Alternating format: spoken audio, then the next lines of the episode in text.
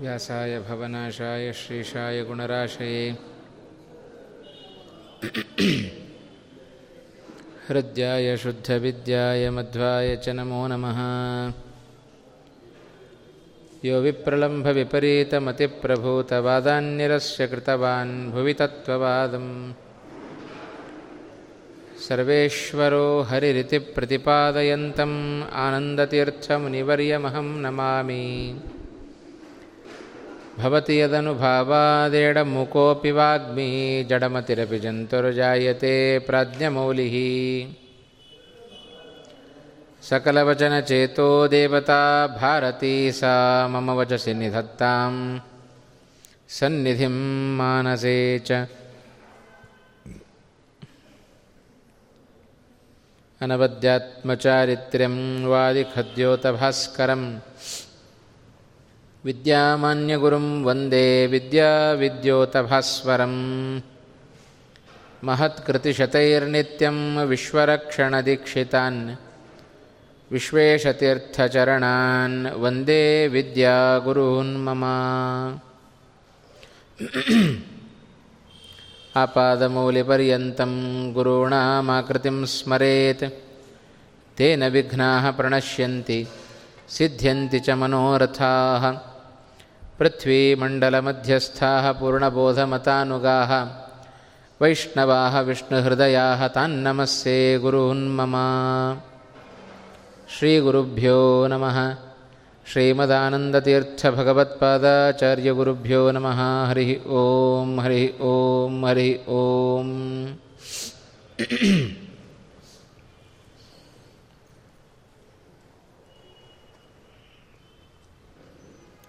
नारायणाय परिपूर्णगुणार्णवाय विश्वोदयस्थितिलयोन्नियतिप्रदाय ज्ञानप्रदाय विबुधा सुरसौख्यदुःखसत्कारणाय विजताय नमो नमस्ते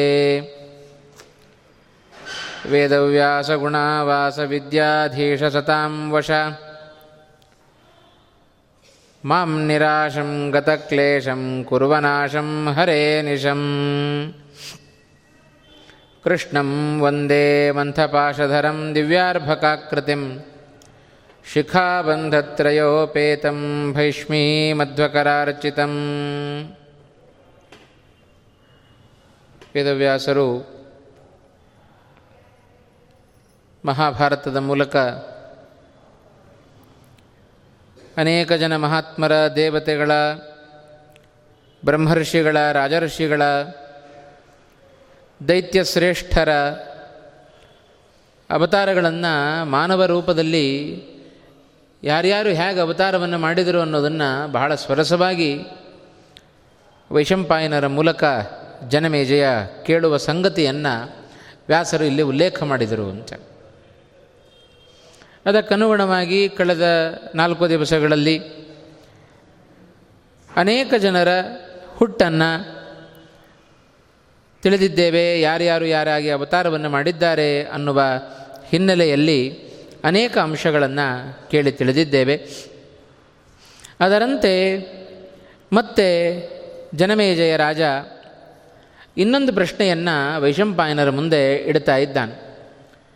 ತ್ವತ್ತಶ್ರುತಮಿದಂ ಬ್ರಹ್ಮನ್ ದೇವ ದೇವದಾನವ ರಾಕ್ಷಸಾಂ ಅಂಶಾವತರಣಂ ಸಮ್ಯಕ್ ಗಂಧರ್ವಾಪ್ಸರಸಂ ತಥಾ ಇಮಂ ತು ಭೂಯ ಇಚ್ಛಾಮಿ ಕರು ಕುರುಣಾಂ ವಂಶಮಾದಿತಃ.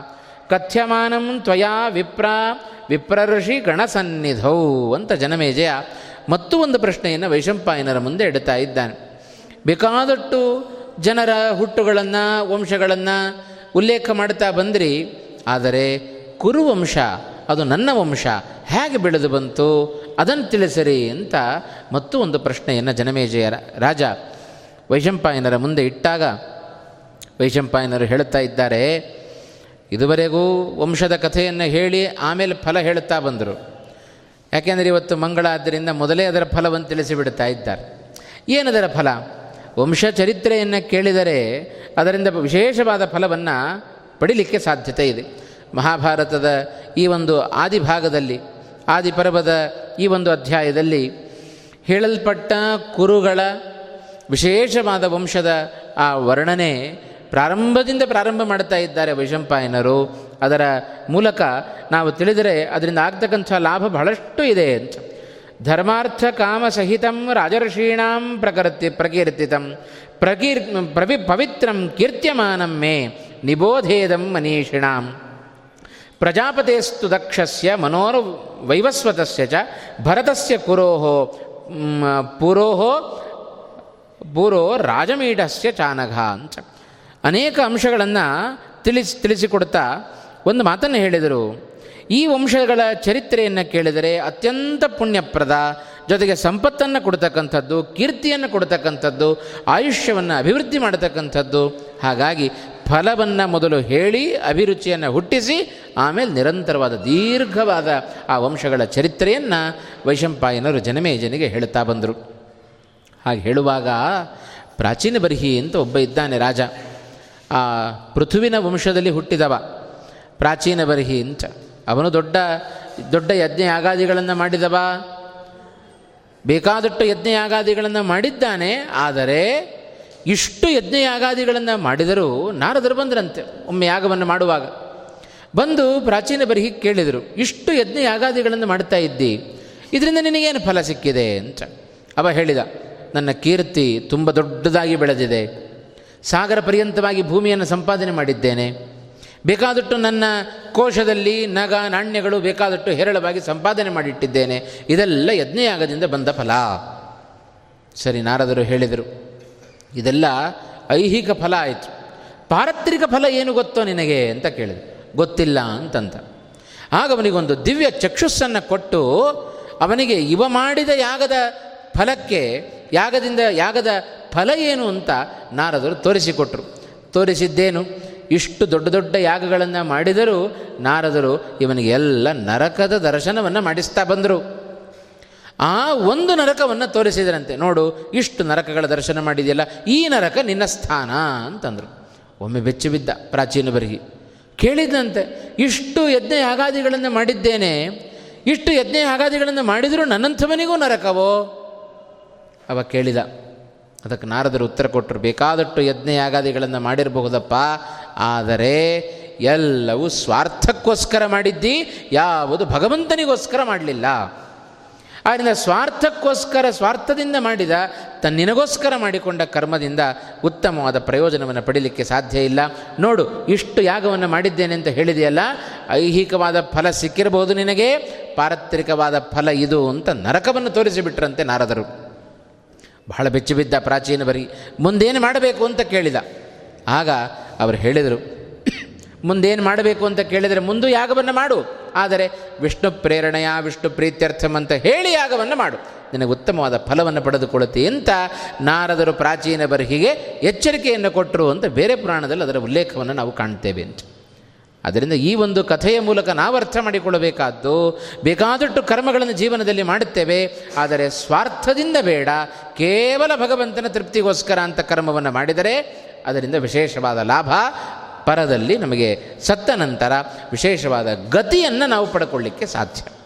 ಆ ನಿಟ್ಟಿನಲ್ಲಿ ಮಹಾಭಾರತ ಆ ಪ್ರಾಚೀನ ಬರಿಹಿಯ ಒಂದು ಪ್ರಸಂಗವನ್ನು ತಿಳಿಸಿ, ಪ್ರಾಚೀನ ಬರಿಹಿಗೆ ಹತ್ತು ಮಂದಿ ಮಕ್ಕಳಂತೆ. ಅನೇಕ ಜನರ ಹೆಸರನ್ನು ಇಲ್ಲಿ ಉಲ್ಲೇಖ ಮಾಡುತ್ತಾರೆ. ಆ ಹತ್ತು ಜನ ಮಕ್ಕಳು, ಅವನ ಪ್ರಾಚೀನ ಬರಿಹಿ ವಂಶದಲ್ಲಿ ಹುಟ್ಟಿರತಕ್ಕಂಥವರು, ಪ್ರಾಚೇತಸ ಅಂತ ಕರೆಸಿಕೊಂಡವ ದಕ್ಷ ಪ್ರಜಾಪತಿಯೂ ಹೌದು.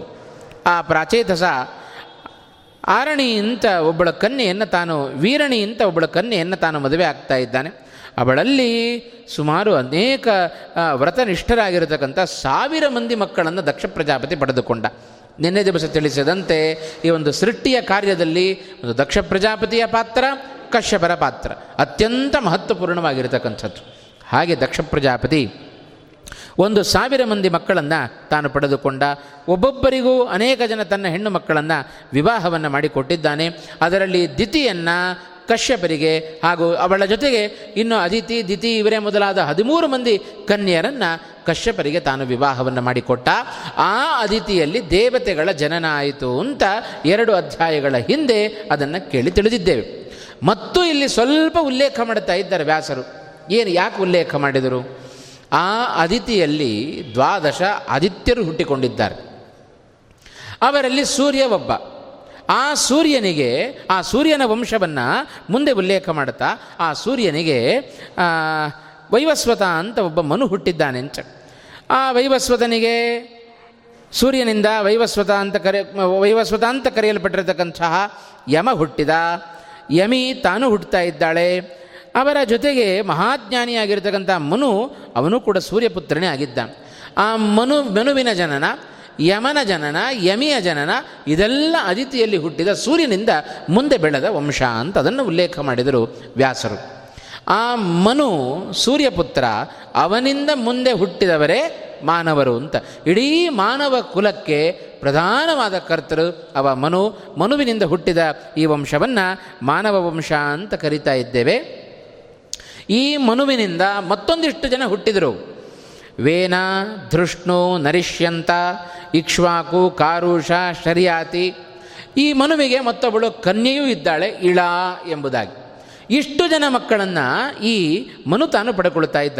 ಈ ಇಷ್ಟು ಜನ ಮಕ್ಕಳಲ್ಲಿ ಹತ್ತನೆಯವ ನಾಭಾಗ ಅಂತ. ಆ ನಾಭಾಗನ ಚರಿತ್ರೆಯನ್ನು ಭಾಗವತ ಅದನ್ನು ಉಲ್ಲೇಖ ಮಾಡಿತು. ನವಮಸ್ಕಂದದಲ್ಲಿ ಹೇಳುವಾಗ, ನಾಭಾಗ ಹೇಗೆ ತನ್ನ ಪ್ರಾಮಾಣಿಕತೆಯಿಂದ ಮಹರುದ್ರದೇವರ ಪ್ರೀತಿಗೆ ಪಾತ್ರನಾದ ಅಂತ.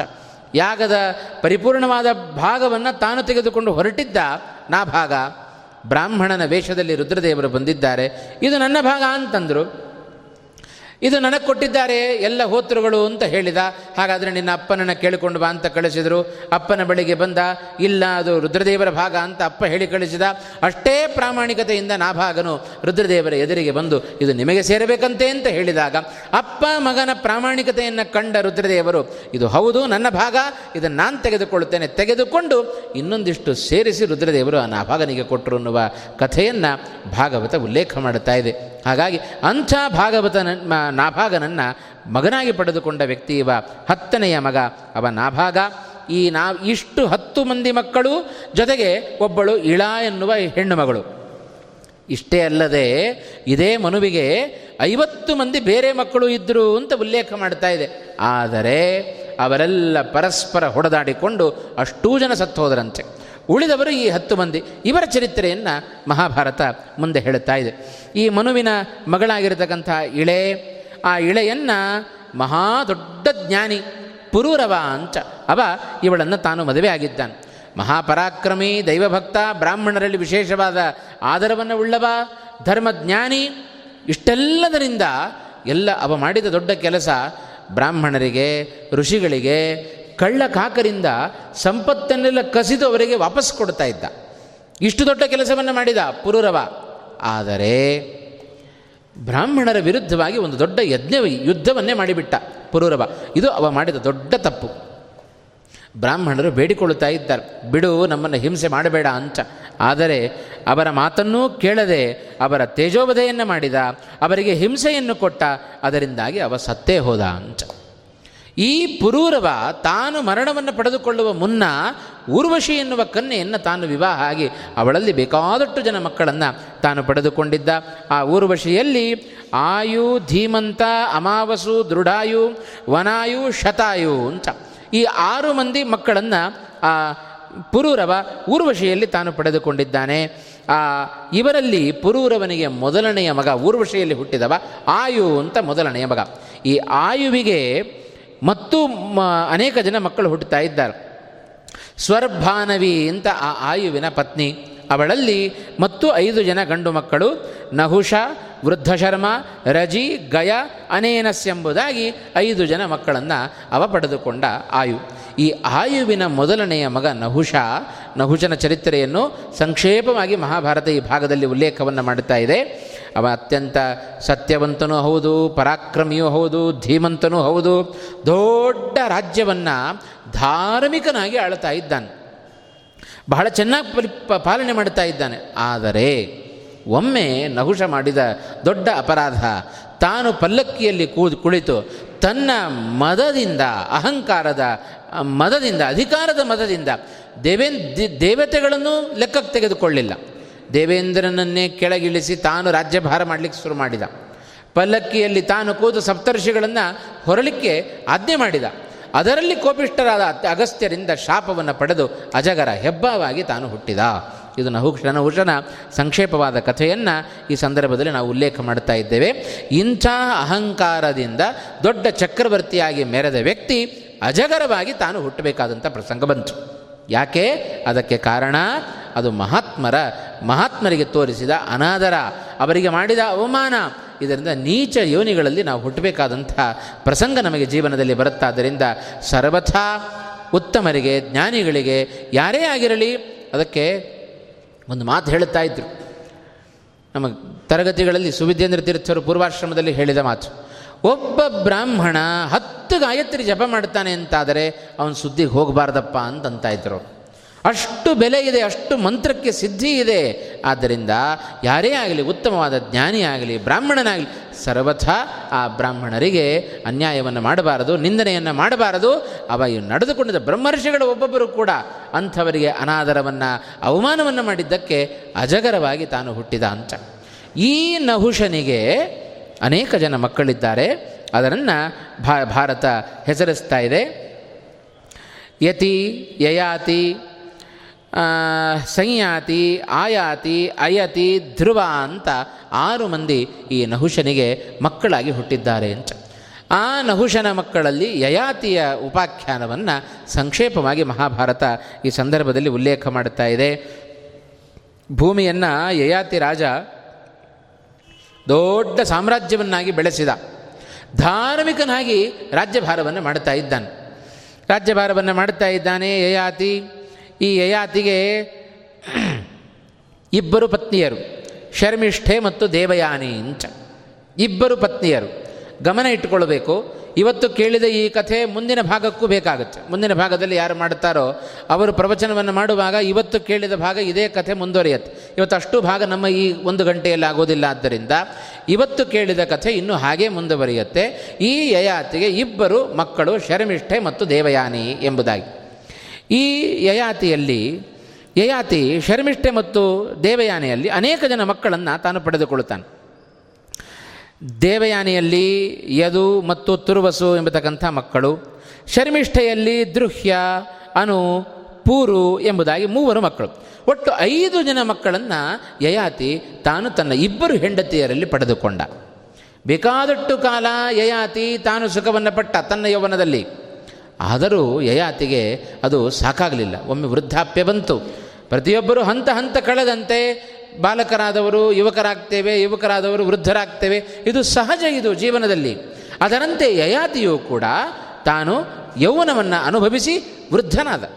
ವೃದ್ಧನಾದರೂ ಅವನ ಕಾಮದ ತೃಷೆ, ವಿಷಯದ ಅಭಿಲಾಷೆಗಳು ಮಾತ್ರ ತೀರಲಿಲ್ಲ ಅಂತ. ಅದಕ್ಕೇನು ಮಾಡಿದ? ಐದು ಜನ ಮಕ್ಕಳನ್ನು ಕರಿತಾ ಇದ್ದನು. ಮಕ್ಕಳನ್ನು ಕರೆದು ಅವರಿಗೆ ಹೇಳಿದನಂತೆ, ಯಯಾತಿ, ಷಟ್ಸುತ ಜಜ್ಞೆರೇ ಜ ದೃಢಾಯುಶ್ಚ ವನಾಯುಶ್ಚ. ತನ್ನ ಐದು ಜನ ಮಕ್ಕಳನ್ನು ತಾನು ಕರೆದು ಯಯಾತಿ ಹೇಳ್ತಾ ಇದ್ದಾನೆ. ಯಯಾತಿ ಅಬ್ರವೀತ್ತಂ ವೈ ಜರಾಮೆ ಪ್ರತಿಗೃಹ್ಯತಾಂ ಯೌವನೇನ ತ್ವದೀಯೇನ ಚರೇಯಂ ವಿಷಯಾನಹಂ ಅಂತ. ತನ್ನ ಐದು ಜನ ಮಕ್ಕಳನ್ನು ಕರೆದು ನಿಮ್ಮಿಂದ ನಮಗೊಂದು ಸಹಾಯ ಆಗಬೇಕು ಅಂತಂದ ಯಯಾತಿ. ಏನು ಸಹಾಯ? ನಿಮಗೆಲ್ಲ ಒಳ್ಳೆಯ ಯೌವನ ಇದೆ. ನಮಗೆ ಯೌವನ ಇದ್ದರೆ ನಿನಗೇನು ಪ್ರಯೋಜನ ಅಂತ ಕೇಳಿದ್ರಂತೆ ಮಕ್ಕಳು. ಅದಕ್ಕೆ ಏನಿಲ್ಲ ನನ್ನ ಯೌ, ನಿಮ್ಮ ಯೌವನವನ್ನು ನನಗೆ ಕೊಟ್ಟು ಯಾರಾದರೂ ಒಬ್ಬರು ಕೊಡ್ರಿ ಸಾಕು. ನಿಮ್ಮಲ್ಲಿ ಯಾರಾದರೂ ಒಬ್ಬರು ನಿಮ್ಮ ಯೌವನವನ್ನು ನನಗೆ ಕೊಟ್ಟು ನನ್ನ ಮುಪ್ಪನ್ನು ನೀವು ತೆಗೆದುಕೊಳ್ಳಬೇಕು. ನೀವು ಮುಪ್ಪನ್ನು ಅನುಭವಿಸಿರಿ. ಇನ್ನೂ ನನಗೆ ಕಾಮದ ತೃಷೆ, ಅದು ತೀರಲಿಲ್ಲ.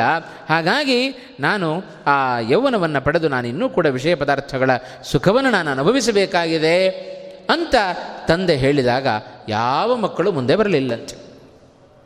ಯಾರು ಬರ್ತಾರ್ರಿ? ಇನ್ನೂ ವೃದ್ಧರಾದರೆ ಇನ್ನೂ ಯುವಕರಾಗಬೇಕು ಅಂತ ಬಯಸ್ತಾರೆ ವಿನಃ ನಮಗಿರುವ ಯೌವನವನ್ನು ಮತ್ತೊಬ್ಬರಿಗೆ ಕೊಟ್ಟು ವೃದ್ಧಾಪ್ಯವನ್ನು ಸ್ವೀಕಾರ ಮಾಡಲಿಕ್ಕೆ ಯಾರೂ ಕೇಳೋದಿಲ್ಲ. ವೃದ್ಧರಾದರೂ, ಏ, ನಾವು ವೃದ್ಧರಲ್ಲ ಅಂತ ಹೇಳಿಕೊಳ್ಳುವ ಜನ ಎಲ್ಲಿ ಆ ಯಯಾತಿ ಕೇಳ್ತಾ ಇದ್ದಾನೆ ಮಕ್ಕಳನ್ನು, ಯಾರೂ ಕೊಡಲಿಕ್ಕೆ ಒಪ್ಪಲಿಲ್ಲ. ಕೊನೆಯ ಮಗ ಪೂರು, ಅವ ಹೇಳಿದ. ಅವ ಹೇಳ್ತಾ ಇದ್ದಾನೆ ಪೂರು, ತಮಬ್ರವೀ ತತಃ ಪೂರು ಕನೀಯಾನ್ ಸತ್ಯವಿಕ್ರಮ ರಾಜನ್ ಚರಾಭಿನವಯ ತನ್ವಾ ಯೌವನ ಗೋಚರ ಅಹಂ ಜರಾಂ ಸಮಾದಾಯ ರಾಜ್ಯೇ ಸ್ಥಾಸ್ಯಾಮಿ ತೇಜ್ಞಯ ಆ ಪೂರು ಹೇಳ್ತಾ ಇದ್ದಾನೆ, ಅಪ್ಪ, ನಿನ್ನ ಅಭಿಲಾಷೆಯನ್ನು ನಾನು ಪೂರಣೆ ಮಾಡುತ್ತೇನೆ ಅಂತ ಪೂರು ಹೇಳಿದ. ಅವ ಹೇಳ್ತಾ ಇದ್ದ ನೀನು ನನಗೆ ಮುಪ್ಪನ್ನು ಕೊಡು, ಮುಪ್ಪನ್ನು ಸ್ವೀಕಾರ ಮಾಡಿ ನಾನು ರಾಜ್ಯದಲ್ಲಿ ಇರ್ತೇನೆ, ನನ್ನ ಯೌವನವನ್ನು ಸ್ವೀಕಾರ ಮಾಡಿ ನೀನು ಭೋಗಿಸು ಅಂತ. ಅದರಂತೆ ಆ ಯಯಾತಿಗೆ ಅಂಥ ಒಂದು ಸಾಮರ್ಥ್ಯ ಇತ್ತು. ಹಾಗಾಗಿ ತನ್ನ ಮುಪ್ಪನ್ನು ಆ ಪೂರ್ವಿಗೆ ಕೊಟ್ಟ, ಅವನ ಯೌವನವನ್ನು ತಾನು ಅನುಭವಿಸಿದ. ಬೇಕಾದಷ್ಟು ಕಾಲ, ಮತ್ತೂ ಒಂದಿಷ್ಟು ಕಾಲ ಅವ ತನ್ನ ಹೆಂಡಂದಿರ ಜೊತೆಗೆ ಸಂಸಾರವನ್ನು ಮಾಡಿದ, ಸಂಸಾರದ ಸುಖವನ್ನು ತಾನು ಅನುಭವಿಸಿದ. ಹೀಗೆ ತನ್ನ ತಪಸ್ಸಿನ ಪ್ರಭಾವದಿಂದ ತನ್ನ ಮುಪ್ಪನ್ನು ಅವನಿಗೆ ಕೊಟ್ಟು ಅವನ ಯೌವನವನ್ನು ಇವನು ಸ್ವೀಕಾರ ಮಾಡಿ, ಬೇಕಾದಷ್ಟು ತನ್ನ ಇಬ್ಬರು ಪತ್ನಿಯರಲ್ಲಿ ಜೊತೆಗೆ ಬೇಕಾದಷ್ಟು ಜನ ಅಪ್ಸರಾ ಸ್ತ್ರೀಯರ ಜೊತೆಗೆ ಅವನ ವಿಹಾರವನ್ನು ಮಾಡಿ ತನ್ನ ಯೌವನದ ಸುಖವನ್ನು ತಾನು ಅನುಭವಿಸಿ, ಅಷ್ಟಾದರೂ ಅವಾಗ ಅವನಿಗೆ ಅನ್ನಿಸ್ತಂತೆ. ಒಂದೆರಡು ನಾಲ್ಕು ಮಾತುಗಳು ಯಯಾತಿಗೆ ಕೊನೆಯಲ್ಲಿ ಅನ್ನಿಸ್ತಂತೆ. ಮಕ್ಕಳ ಯೌವನವನ್ನು ತೆಗೆದುಕೊಂಡು ಸುಖವನ್ನು ಅನುಭವಿಸಿದರೂ ಕಾಮದ ತೃಷೆ ಅದು ತೀರಲಿಲ್ಲ ಅಂತಾದರೆ ಇನ್ನು ಯಾವಾಗಲೂ ತೀರೋದಿಲ್ಲ ಅಂತ ಯಯಾತಿ ತಾನು ತೀರ್ಮಾನವನ್ನು ಮಾಡಿದ. ಅವನಿಗೆ ಆ ಕ್ಷಣದಲ್ಲಿ ಬಂದ ನಾಲ್ಕು ಮಾತುಗಳು ಇಡೀ ಜಗತ್ತಿನಲ್ಲಿ ಪ್ರತಿಯೊಬ್ಬರಿಗೂ ಅನ್ವಯವಾಗುವಂಥ ಮಾತುಗಳು ಅಂತ. ಅದನ್ನು ಯಯಾತಿ ತಾನು ಹೇಳುವಾಗ ಅಂದ್ಕೊಳ್ತಾನೆ, ಅವ ತಾನು ತಾನು ಕಂಡುಕೊಂಡದ್ದು ನಾಧ್ಯಗಚ್ಚತ್ ತದಾ ತೃಪ್ತಿಂ ಕಾಮಾನಾಂ ಸಮಹಾಯಶಃ ಅವೇತ್ಯ ಮನಸಾ ರಾಜನ್ ಇಮಾಂ ಗಾಥಾಂ ತದಾ ಜಗೌ. ಒಂದು ಗಾದೆಯನ್ನು ಹೇಳಿಬಿಟ್ಟ. ಗಾದೆ ಮಾತು ಯಾವತ್ತು ಸತ್ಯ ಅಂತ ಹೇಳ್ತಾರೆ ನೋಡ್ರಿ. ಹಾಗೆ ಗಾದೆ ನುಡಿದ ಯಯಾತಿ. ಮಗನ ಯೌವನವನ್ನು ಪಡೆದರೂ ತನ್ನ ಕಾಮದ ತೃಷೆ ಈರಿ ತೀರಲಿಲ್ಲ ಅಂತಾದರೆ ಆಗ ಅವನಿಗೊಂದು ಜ್ಞಾನೋದಯ ಆಯಿತು. ಏನವ ನುಡಿದದ್ದು? ಯಯಾತಿ ಹೇಳ್ತಾ ಇದ್ದಾನೆ ನ ಜಾತು ಕಾಮ, ಕಾಮಾನ ಉಪಭೋಗೇನ ಶಾಮ್ಯತಿ. ಹವಿಷ ಕೃಷ್ಣವರ್ತ್ಮೇವ, ಭೂಯ ಏವಾಭಿವರ್ಧತೆ. ಇದು ಯಯಾತಿ ಕಂಡುಕೊಂಡ ಸತ್ಯ. ಈ ಸತ್ಯ ಇದನ್ನು ನಾವು ಅರ್ಥ ಮಾಡಿಕೊಳ್ಳಬೇಕು. ನಮಗೂ ಅಷ್ಟೇ. ಇವತ್ತು ಒಂದು ಪದಾರ್ಥ ತಿನ್ನೋಣ ಅಂತ ಅನಿಸುತ್ತೆ ತಿಂದೆವು, ಮುಗೀತೋ ಮತ್ತು ಅದು ಜೀರ್ಣವಾಗುವವರೆಗೆ ಮಾತ್ರ ನಮಗೆ ಸಾಕು ಅಂತ ಅನಿಸಿರುತ್ತೆ ಜೀರ್ಣ ಆಯಿತೋ, ಮತ್ತೊಮ್ಮೆ ತಿನ್ನಬೇಕು ಅಂತ ಅರ್ಥ ತಿನ್ನೋದಾಗಲಿ, ಕೇಳೋದಾಗಲಿ, ಮಾತನಾಡೋದಾಗಲಿ, ಬೇರೆ ಯಾವುದೇ ಚಟಗಳಾಗಲಿ, ಕೆಲವು ಹೊತ್ತು ಮಾತ್ರ ನಮಗೆ ತೃಪ್ತಿಯನ್ನು ಕೊಡುತ್ತೆ ವಿನಃ ಶಾಶ್ವತವಾದ ತೃಪ್ತಿಯನ್ನು ಕೊಡೋದಿಲ್ಲ ಅಂತ. ಹಾಗಾಗಿ ಆ ಕಾಮದ ತೃಷೆ ಹೇಗೆ ಅಂದರೆ, ಇವತ್ತೇನೋ ಬಾಯಿ ಚಪಲ ಬಯಸ್ತು, ತಿಂದುಬಿಡೋಣ. ಯಾರು ನೋಡುತ್ತಾ ಇಲ್ಲಪ್ಪ, ಇವತ್ತೊಂದು ದಿವಸ ತಿಂದುಬಿಡೋಣ ಅಂತ ತಿಂದೆವು. ಏನಾಯಿತು? ಮತ್ತು ನಾಳೆಯೂ ಅದೇ ಬುದ್ಧಿ ಬಂತು. ಹಾಗಾದರೆ ಇಂದ್ರಿಯಗಳನ್ನು ನಾವು ನಿಗ್ರಹ ಮಾಡಬೇಕು ಅಂತ ಹೇಳಿದರೆ ಏನು ಮಾಡಬೇಕು? ಅವುಗಳಿಗೆ ಆಹಾರ ಕೊಡೋದನ್ನು ನಿಲ್ಲಿಸಬೇಕು ಅಂತ ಅರ್ಥ. ಅದನ್ನು ನೀವು ಆಹಾರ ಕೊಟ್ಟು ಕೊಟ್ಟು ನಾವು ತೃಪ್ತಿಪಡಿಸ್ತೇನೆ, ಶಾಂತಗೊಳಿಸ್ತೇನೆ ಅಂದರೆ ಆಗೋದಿಲ್ಲ. ಅದಕ್ಕೆ ಯಯಾತಿ ದೃಷ್ಟಾಂತ ಕೊಡ್ತಾ ಇದ್ದಾನೆ? ಹವಿಷ ಕೃಷ್ಣವರ್ತ್ಮೇವ ಅಂತಂದ. ಬೆಂಕಿ ಯಾಗದಲ್ಲಿ ಬೆಂಕಿ ಉರಿತಾ ಇದೆ, ಅಗ್ನಿ ಜ್ವಲಿಸ್ತಾ ಇದೆ, ಆ ಅಗ್ನಿ ಶಾಂತವಾಗಬೇಕು ಅಂದರೆ ಅದನ್ನು ತಣ್ಣಗೆ ಹಾಗೇ ಬಿಟ್ಟರೆ ತನ್ನಿಂತಾನೇ ಶಾಂತ ಆಗುತ್ತೆ. ಶಾಂತ ಆಗಲಿ ಅಂತ ಹೇಳಿ ನೀವು ತುಪ್ಪ ಸುರಿತಾ ಇದ್ದರೆ ಶಾಂತ ಆಗುತ್ತೇನೋ? ಅದಿನ್ನೂ ಹತ್ಕೊಂಡು ಉರಿಯತ್ತೆ. ಹಾಗೇ ಕಾಮವು ಕೂಡ. ಇದು ಏಯಾತಿ ಕಂಡುಕೊಂಡ ಸತ್ಯ ಇದು. ನಾವು ಕಾಮವನ್ನು ಬಂತು, ಬಯಕೆ ಬಂತು ಬಯಕೆಯನ್ನು ತೀರಿಸಿ ನಾನು ಕಾಮವನ್ನು ನಿಗ್ರಹ ಮಾಡ್ತೇನೆ ಅಂದರೆ ಆಗದ ಮಾತಿದು. ಅಂತ ಅನೇಕ ವರ್ಷಗಳ ಕಾಲ ತಾನು ಯೌವನವನ್ನು ಅನುಭವಿಸಿ ಏಯಾತಿಯ ಬಾಯಿಂದ ಬಂದ ಮಾತಿದು. ಯತ್ ಪೃಥಿವ್ಯಾಂ ವ್ರೀಹೀಯವಂ ಹಿರಣ್ಯಂ ಪಶವಸ್ತ್ರಿಯ ನಾಲಮೇಕಸ್ಯ ತತ್ಸರ್ವಂ ಇತಿಮತ್ವ ಚಂ ಇತಿ ಮತ್ವ ಶಮಂ ವ್ರಜೇತ್ ಅವ ಹೇಳಿದ, ಭಗವನ್ನಿಷ್ಠವಾದ ಬುದ್ಧಿಯನ್ನು ನಾವು ಪಡ್ಕೊಳ್ಬೇಕು. ಹೇಗೆ ತೃಪ್ತಿ ಇಲ್ಲದವನಿಗೆ ಮೂರು ಲೋಕವನ್ನು ಜಯಿಸಿ ನೀವು ಇಟ್ಟರು ಅವನಿಗೇನು ಅದರಿಂದ ತೃಪ್ತಿ ಆಗೋದಿಲ್ಲಂತೆ. ಅದಕ್ಕೇನು ಮಾಡಬೇಕು? ನಮಗೆ ಅದಕ್ಕೆ ವಾಮನನಾಗಿ ಒಂದು ಮಾತು ಹೇಳ್ತಾನೆ ನೋಡ್ರಿ. ಇದೇ ಬಲಿಚಕ್ರವರ್ತಿ ಕೇಳಿದ ವಾಮನನಿಗೆ ಮೂರು ಹೆಜ್ಜೆ ಭೂಮಿ ಬೇಕು ಅಂತ ವಾಮನನಾಗಿ ಬಂದ ಭಗವಂತ ಕೇಳಿದಾಗ, ಅಲ್ಲಪ್ಪ, ಇಡೀ ಅರ್ಧ ದ್ವೀಪವನ್ನೇ ನಿನಗೆ ಕೊಡಬೇಕು ಅಂತ ಅಂದ್ಕೊಂಡಿದ್ದೆ ಬಾಲಿಶನಾಗಿ ಮೂರು ಹೆಜ್ಜೆ ಭೂಮಿಯನ್ನು ಕೇಳ್ತಾ ಇದ್ದೀಯಲ್ಲ ಅಂತ. ಆಗ ವಾಮನ ಹೇಳಿದ ಮಾತು ಅದೇ ಮಾತನ್ನು ಭಾಗವತ ಉಲ್ಲೇಖ ಮಾಡುತ್ತಾ ಇದೆ. ನೋಡಪ್ಪ, ನಾನು ಅಲ್ಪತೃಪ್ತ. ತೃಪ್ತಿ ಇಲ್ಲದವನಿಗೆ ಮೂರು ಲೋಕ ಜಯಿಸಿಕೊಟ್ಟರು ಅವನಿಗೆ ಸಾಕಾಗೋದಿಲ್ಲ ಅಂತಂದ. ಅದೇ ಮಾತನ್ನು ಮಹಾಭಾರತದಲ್ಲಿ ವ್ಯಾಸರ ಮೂಲಕವೂ ತಿಳಿತಾ ಇದ್ದೇವೆ. ಯಯಾತಿ ಹೇಳಿದ, ತೃಪ್ತಿ ಇಲ್ಲದವನಿಗೆ ನೀವು ಬೇಕಾದಷ್ಟು ಸಂಪತ್ತು ಕೊಡ್ರಿ, ಬಂಗಾರ ಕೊಡ್ರಿ, ಹಣ ಕೊಡ್ರಿ, ರಾಜ್ಯ ಕೊಡ್ರಿ, ಏನು ಕೊಟ್ಟರೂ ಕೂಡ ಅವನಿಗೆ ತೃಪ್ತಿ ಆಗೋದಿಲ್ಲ. ಸಾಕಾಗೋದಿಲ್ಲ ಅವನಿಗೆ ಅಂತ. ಹಾಗಾದರೆ, ಯದಾ ನ ಕುರುತೆ ಪಾಪಂ ಸರ್ವಭೂತೇಷು ಕರ್ಹಿಚಿತ್, ಕರ್ಮಣ ಮನಸಾ ವಾಚ, ಬ್ರಹ್ಮ ಸಂಪದ್ಯತೆ ತದಾ. ಯಾವಾಗ ನಾವು ಬ್ರಹ್ಮನನ್ನು, ಅಂದರೆ ಭಗವಂತನನ್ನು ಅಂದರೆ ಮೋಕ್ಷವನ್ನು ಪಡೀಲಿಕ್ಕೆ ಸಾಧ್ಯ? ಒಂದೆರಡು ಮಾತುಗಳು ಏಯಾತಿದ್ದು ಬಹಳ ರೋಚಕವಾದ ಮಾತುಗಳನ್ನು ಹೇಳ್ತಾ ಇದ್ದ. ಯದಾ ನ ಕುರುತೆ ಪಾಪಂ. ಯಾವಾಗ ಪಾಪವನ್ನು ಮಾಡೋದಿಲ್ಲವೋ? ಯದಾ ನ ಕುರುತೆ ಪಾಪಂ ಸರ್ವಭೂತೇಷು ಕರಿಹಿಚಿತ್. ಕರ್ಮಣ ಮನಸ ವಾಚ ಬ್ರಹ್ಮ ಸಂಪದ್ಯತೆ ತದಾ ಅಂಚ ನಾವು ಕರ್ಮ ಮಾಡೋದಾದರೆ ಮೂರರಿಂದ ಕರ್ಮ ಮಾಡ್ತೇವೆ ಒಂದು ನಮ್ಮ ಶರೀರ, ಒಂದು ಮಾತು, ಮತ್ತೊಂದು ಮನಸ್ಸು. ಕರ್ಮಣ ಮನಸ ವಾಚ. ಕನ್, ದೇ, ದೇಹದಿಂದ, ಕಾಯದಿಂದ, ಜೊತೆಗೆ ಮನಸ್ಸಿನಿಂದ, ಜೊತೆಗೆ ಮಾತಿನಿಂದ, ಮೂರರಿಂದ ಕರಣಗಳು, ಕರ್ಮಗಳು ನಮ್ಮಿಂದ ನಡೀತಾವೆ ಅಂತ. ಹಾಗಾಗಿ ಅದಕ್ಕೆ ಹೇಳ್ತಾ, ತ್ರಿಕರಣ ಶುದ್ಧಿ ಬೇಕು ಅಂತ. ನಮ್ಮ ದೇಹದ ಶುದ್ಧಿ, ಮನಸ್ಸಿನ ಶುದ್ಧಿ, ಜೊತೆಗೆ ಮಾತಿನ ಶುದ್ಧಿ. ಈ ಮೂರರಿಂದಲೂ ನಾವು ಕರ್ಮಗಳನ್ನು ಮಾಡಲಿಕ್ಕೆ ಸಾಧ್ಯತೆ ಇದೆ. ಹಾಗಾಗಿ ಯಾರು ಪ್ರಾಣಿಗಳಲ್ಲಿ ಹಿತವನ್ನು ಬಯಸ್ತಾ ಜೀವನವನ್ನು ಮಾಡ್ತಾರೆಯೋ, ಎಲ್ಲ ಭೂತ ದಯ ಸಕಲ ಪ್ರಾಣಿಗಳಲ್ಲಿ ಭಗವಂತನನ್ನು ಕಾಣ್ತಾರೆಯೋ, ಅವರು ಬ್ರಹ್ಮನನ್ನು ಹೊಂತಾನೆ ಅಂದರೆ ಅವರು ಮೋಕ್ಷವನ್ನು ಪಡೆದುಕೊಳ್ತಾರೆ ಅಂತ ಅರ್ಥ ಅಥವಾ ನ ಯದಾ ಚಾಯಂ, ಯದಾ ಚಾಸ್ಮಾನ್ನ ಬಿಭ್ಯತಿ. ಇವನು ಮತ್ತೊಬ್ಬರಿಂದ ಹೆದರಬಾರದು. ಇವನನ್ನು ನೋಡಿ ಮತ್ತೊಬ್ಬರು ಹೆದರಬಾರದು. ಇಂಥ ಜೀವನ ಯಾರಿಗಿದೆಯೋ ಅಂಥವನು ಮೋಕ್ಷವನ್ನು ಪಡೆದುಕೊಳ್ಳುತ್ತಾನೆ. ಇದೆಲ್ಲ ಯಯಾತಿ ತಾನು ಕಂಡುಕೊಂಡ ಸತ್ಯ ಇದು. ಇಷ್ಟು ಮಾತುಗಳನ್ನು ಹೇಳಿ ಯಯಾತಿಗೆ ಬುದ್ಧಿ ಬಂತಂತೆ, ಓಹೋ, ಇದು ಯೌವನವನ್ನು ಪಡೆದರೂ ನನಗೆ ಕಾಮದ ತೃಷೆ ತೀರಲಿಲ್ಲ ಅಂತಾದರೆ ಇದನ್ನು ತ್ಯಾಗ ಮಾಡೋಣ ಅನ್ನುವ ಬುದ್ಧಿಯನ್ನು ಪಡೆದ ಯಯಾತಿ ಯಾರ ಯೌವನವನ್ನು ತೆಗೆದುಕೊಂಡಿದ್ನೋ, ಅದೇ ಮಗನನ್ನು ಕರೆದ, ಪೂರ್ವವನ್ನು ಕರೆದ. ಕರೆದು ಹೇಳ್ತಾ ಇದ್ದಾನೆ, ನೋಡಪ್ಪ, ಸಾಕು ನನಗೆ, ನನ್ನ ಯೌವನ ನಿನ್ನ ಯೌವನವನ್ನು ನೀನು ಕೊಡುತ್ತೇನೆ, ನನ್ನ ಮುಪ್ಪನ್ನು ವಾಪಸ್ ನನಗೆ ಕೊಡು ಅಂತ ಹೇಳಿ, ಆ ಪೂರ್ವಿನ ಮೂಲಕ ಯಯಾತಿ ತನ್ನ ವೃದ್ಧಾಪ್ಯವನ್ನು ತಾನು ಸ್ವೀಕಾರ ಮಾಡಿ, ಮತ್ತೆ ಕೆಲವು ವರ್ಷಗಳ ಕಾಲ ತಾನು ತಪಸ್ಸನ್ನು ಆಚರಣೆ ಮಾಡಿ, ತನ್ನ ದೇಹತ್ಯಾಗ ಮಾಡಿದ ಅಂತ ಆ ಯಯಾತಿಯ ಉಪಾಖ್ಯಾನವನ್ನು ಅಲ್ಪ ಮಟ್ಟದಲ್ಲಿ ಸಣ್ಣ ಉಪಾಖ್ಯಾನದ ಮೂಲಕ ವ್ಯಾಸರಲ್ಲಿ ಉಲ್ಲೇಖ ಮಾಡಿದರು. ಇದರ ನಂತರ ವ್ಯಾಸರ ಮೂಲಕ ಮತ್ತೊಂದು ಉಪಾಖ್ಯಾನವನ್ನು ನಾವು ತಿಳಿದುಕೊಳ್ಳಬೇಕಾಗಿರತಕ್ಕಂಥದ್ದು. ಈ ಯಯಾತಿಗೆ ಕೂಡಲೇ ಜನಮೇಜಯ ಕೇಳ್ತಾ ಇದ್ದಾನೆ. ಇಬ್ಬರು ಹೆಂಡತಿಯರು ಅಂತ ಹೇಳಿದಿರಿ. ಈ ಶರ್ಮಿಷ್ಠೆ ವೃಷಪರ್ವನ ಮಗಳಾಗಿರತಕ್ಕಂಥ ಶರ್ಮಿಷ್ಠೆ. ಶುಕ್ರಾಚಾರ್ಯರ ಮಗಳಾಗಿರತಕ್ಕಂಥ ದೇವಯಾನಿ. ಇವರಿಬ್ಬರು ಪತ್ನಿಯರಾದರು ಯಯಾತಿಗೆ ಯಾಕೆ ಅಂತ ಪ್ರಶ್ನೆ. ಇವರಿಬ್ಬರ ವಿವಾಹ, ಅದು ಪ್ರಸಂಗ ಹೇಗೆ ಒದಗಿ ಬಂತು ಯಯಾತಿಗೆ ಅದನ್ನು ತಿಳಿಸರಿ ಅಂತ ಸಣ್ಣ ಒಂದು ಪ್ರಶ್ನೆಯನ್ನು ಜನಮೇಜಯ ರಾಜ ತಾನು ವೈಶಂಪಾಯನರಿಗೆ ಮಾಡಿದಾಗ ಅದನ್ನು ತಿಳಿಸ್ತಾ ಇದ್ದಾರಂತೆ. ಯಯಾತಿ ರಾಜ ಬಹಳ ಶೋಭಾಯಮಾನವಾದ ವ್ಯಕ್ತಿ. ಒಳ್ಳೆಯ ಕಾಂತಿ, ಒಳ್ಳೆಯ ಧರ್ಮದಿಂದ ಆಚರಣೆಯನ್ನು ಇಡೀ ರಾಜ್ಯವನ್ನು ಭರಣ ಮಾಡುತ್ತಾ ಇದ್ದಾನೆ. ಇವನಿಗೆ ಇಬ್ಬರು ಹೆಂಡತಿಯರು. ಶರ್ಮಿಷ್ಠೆ ಮತ್ತು ದೇವಯಾನಿ ಅಂತ.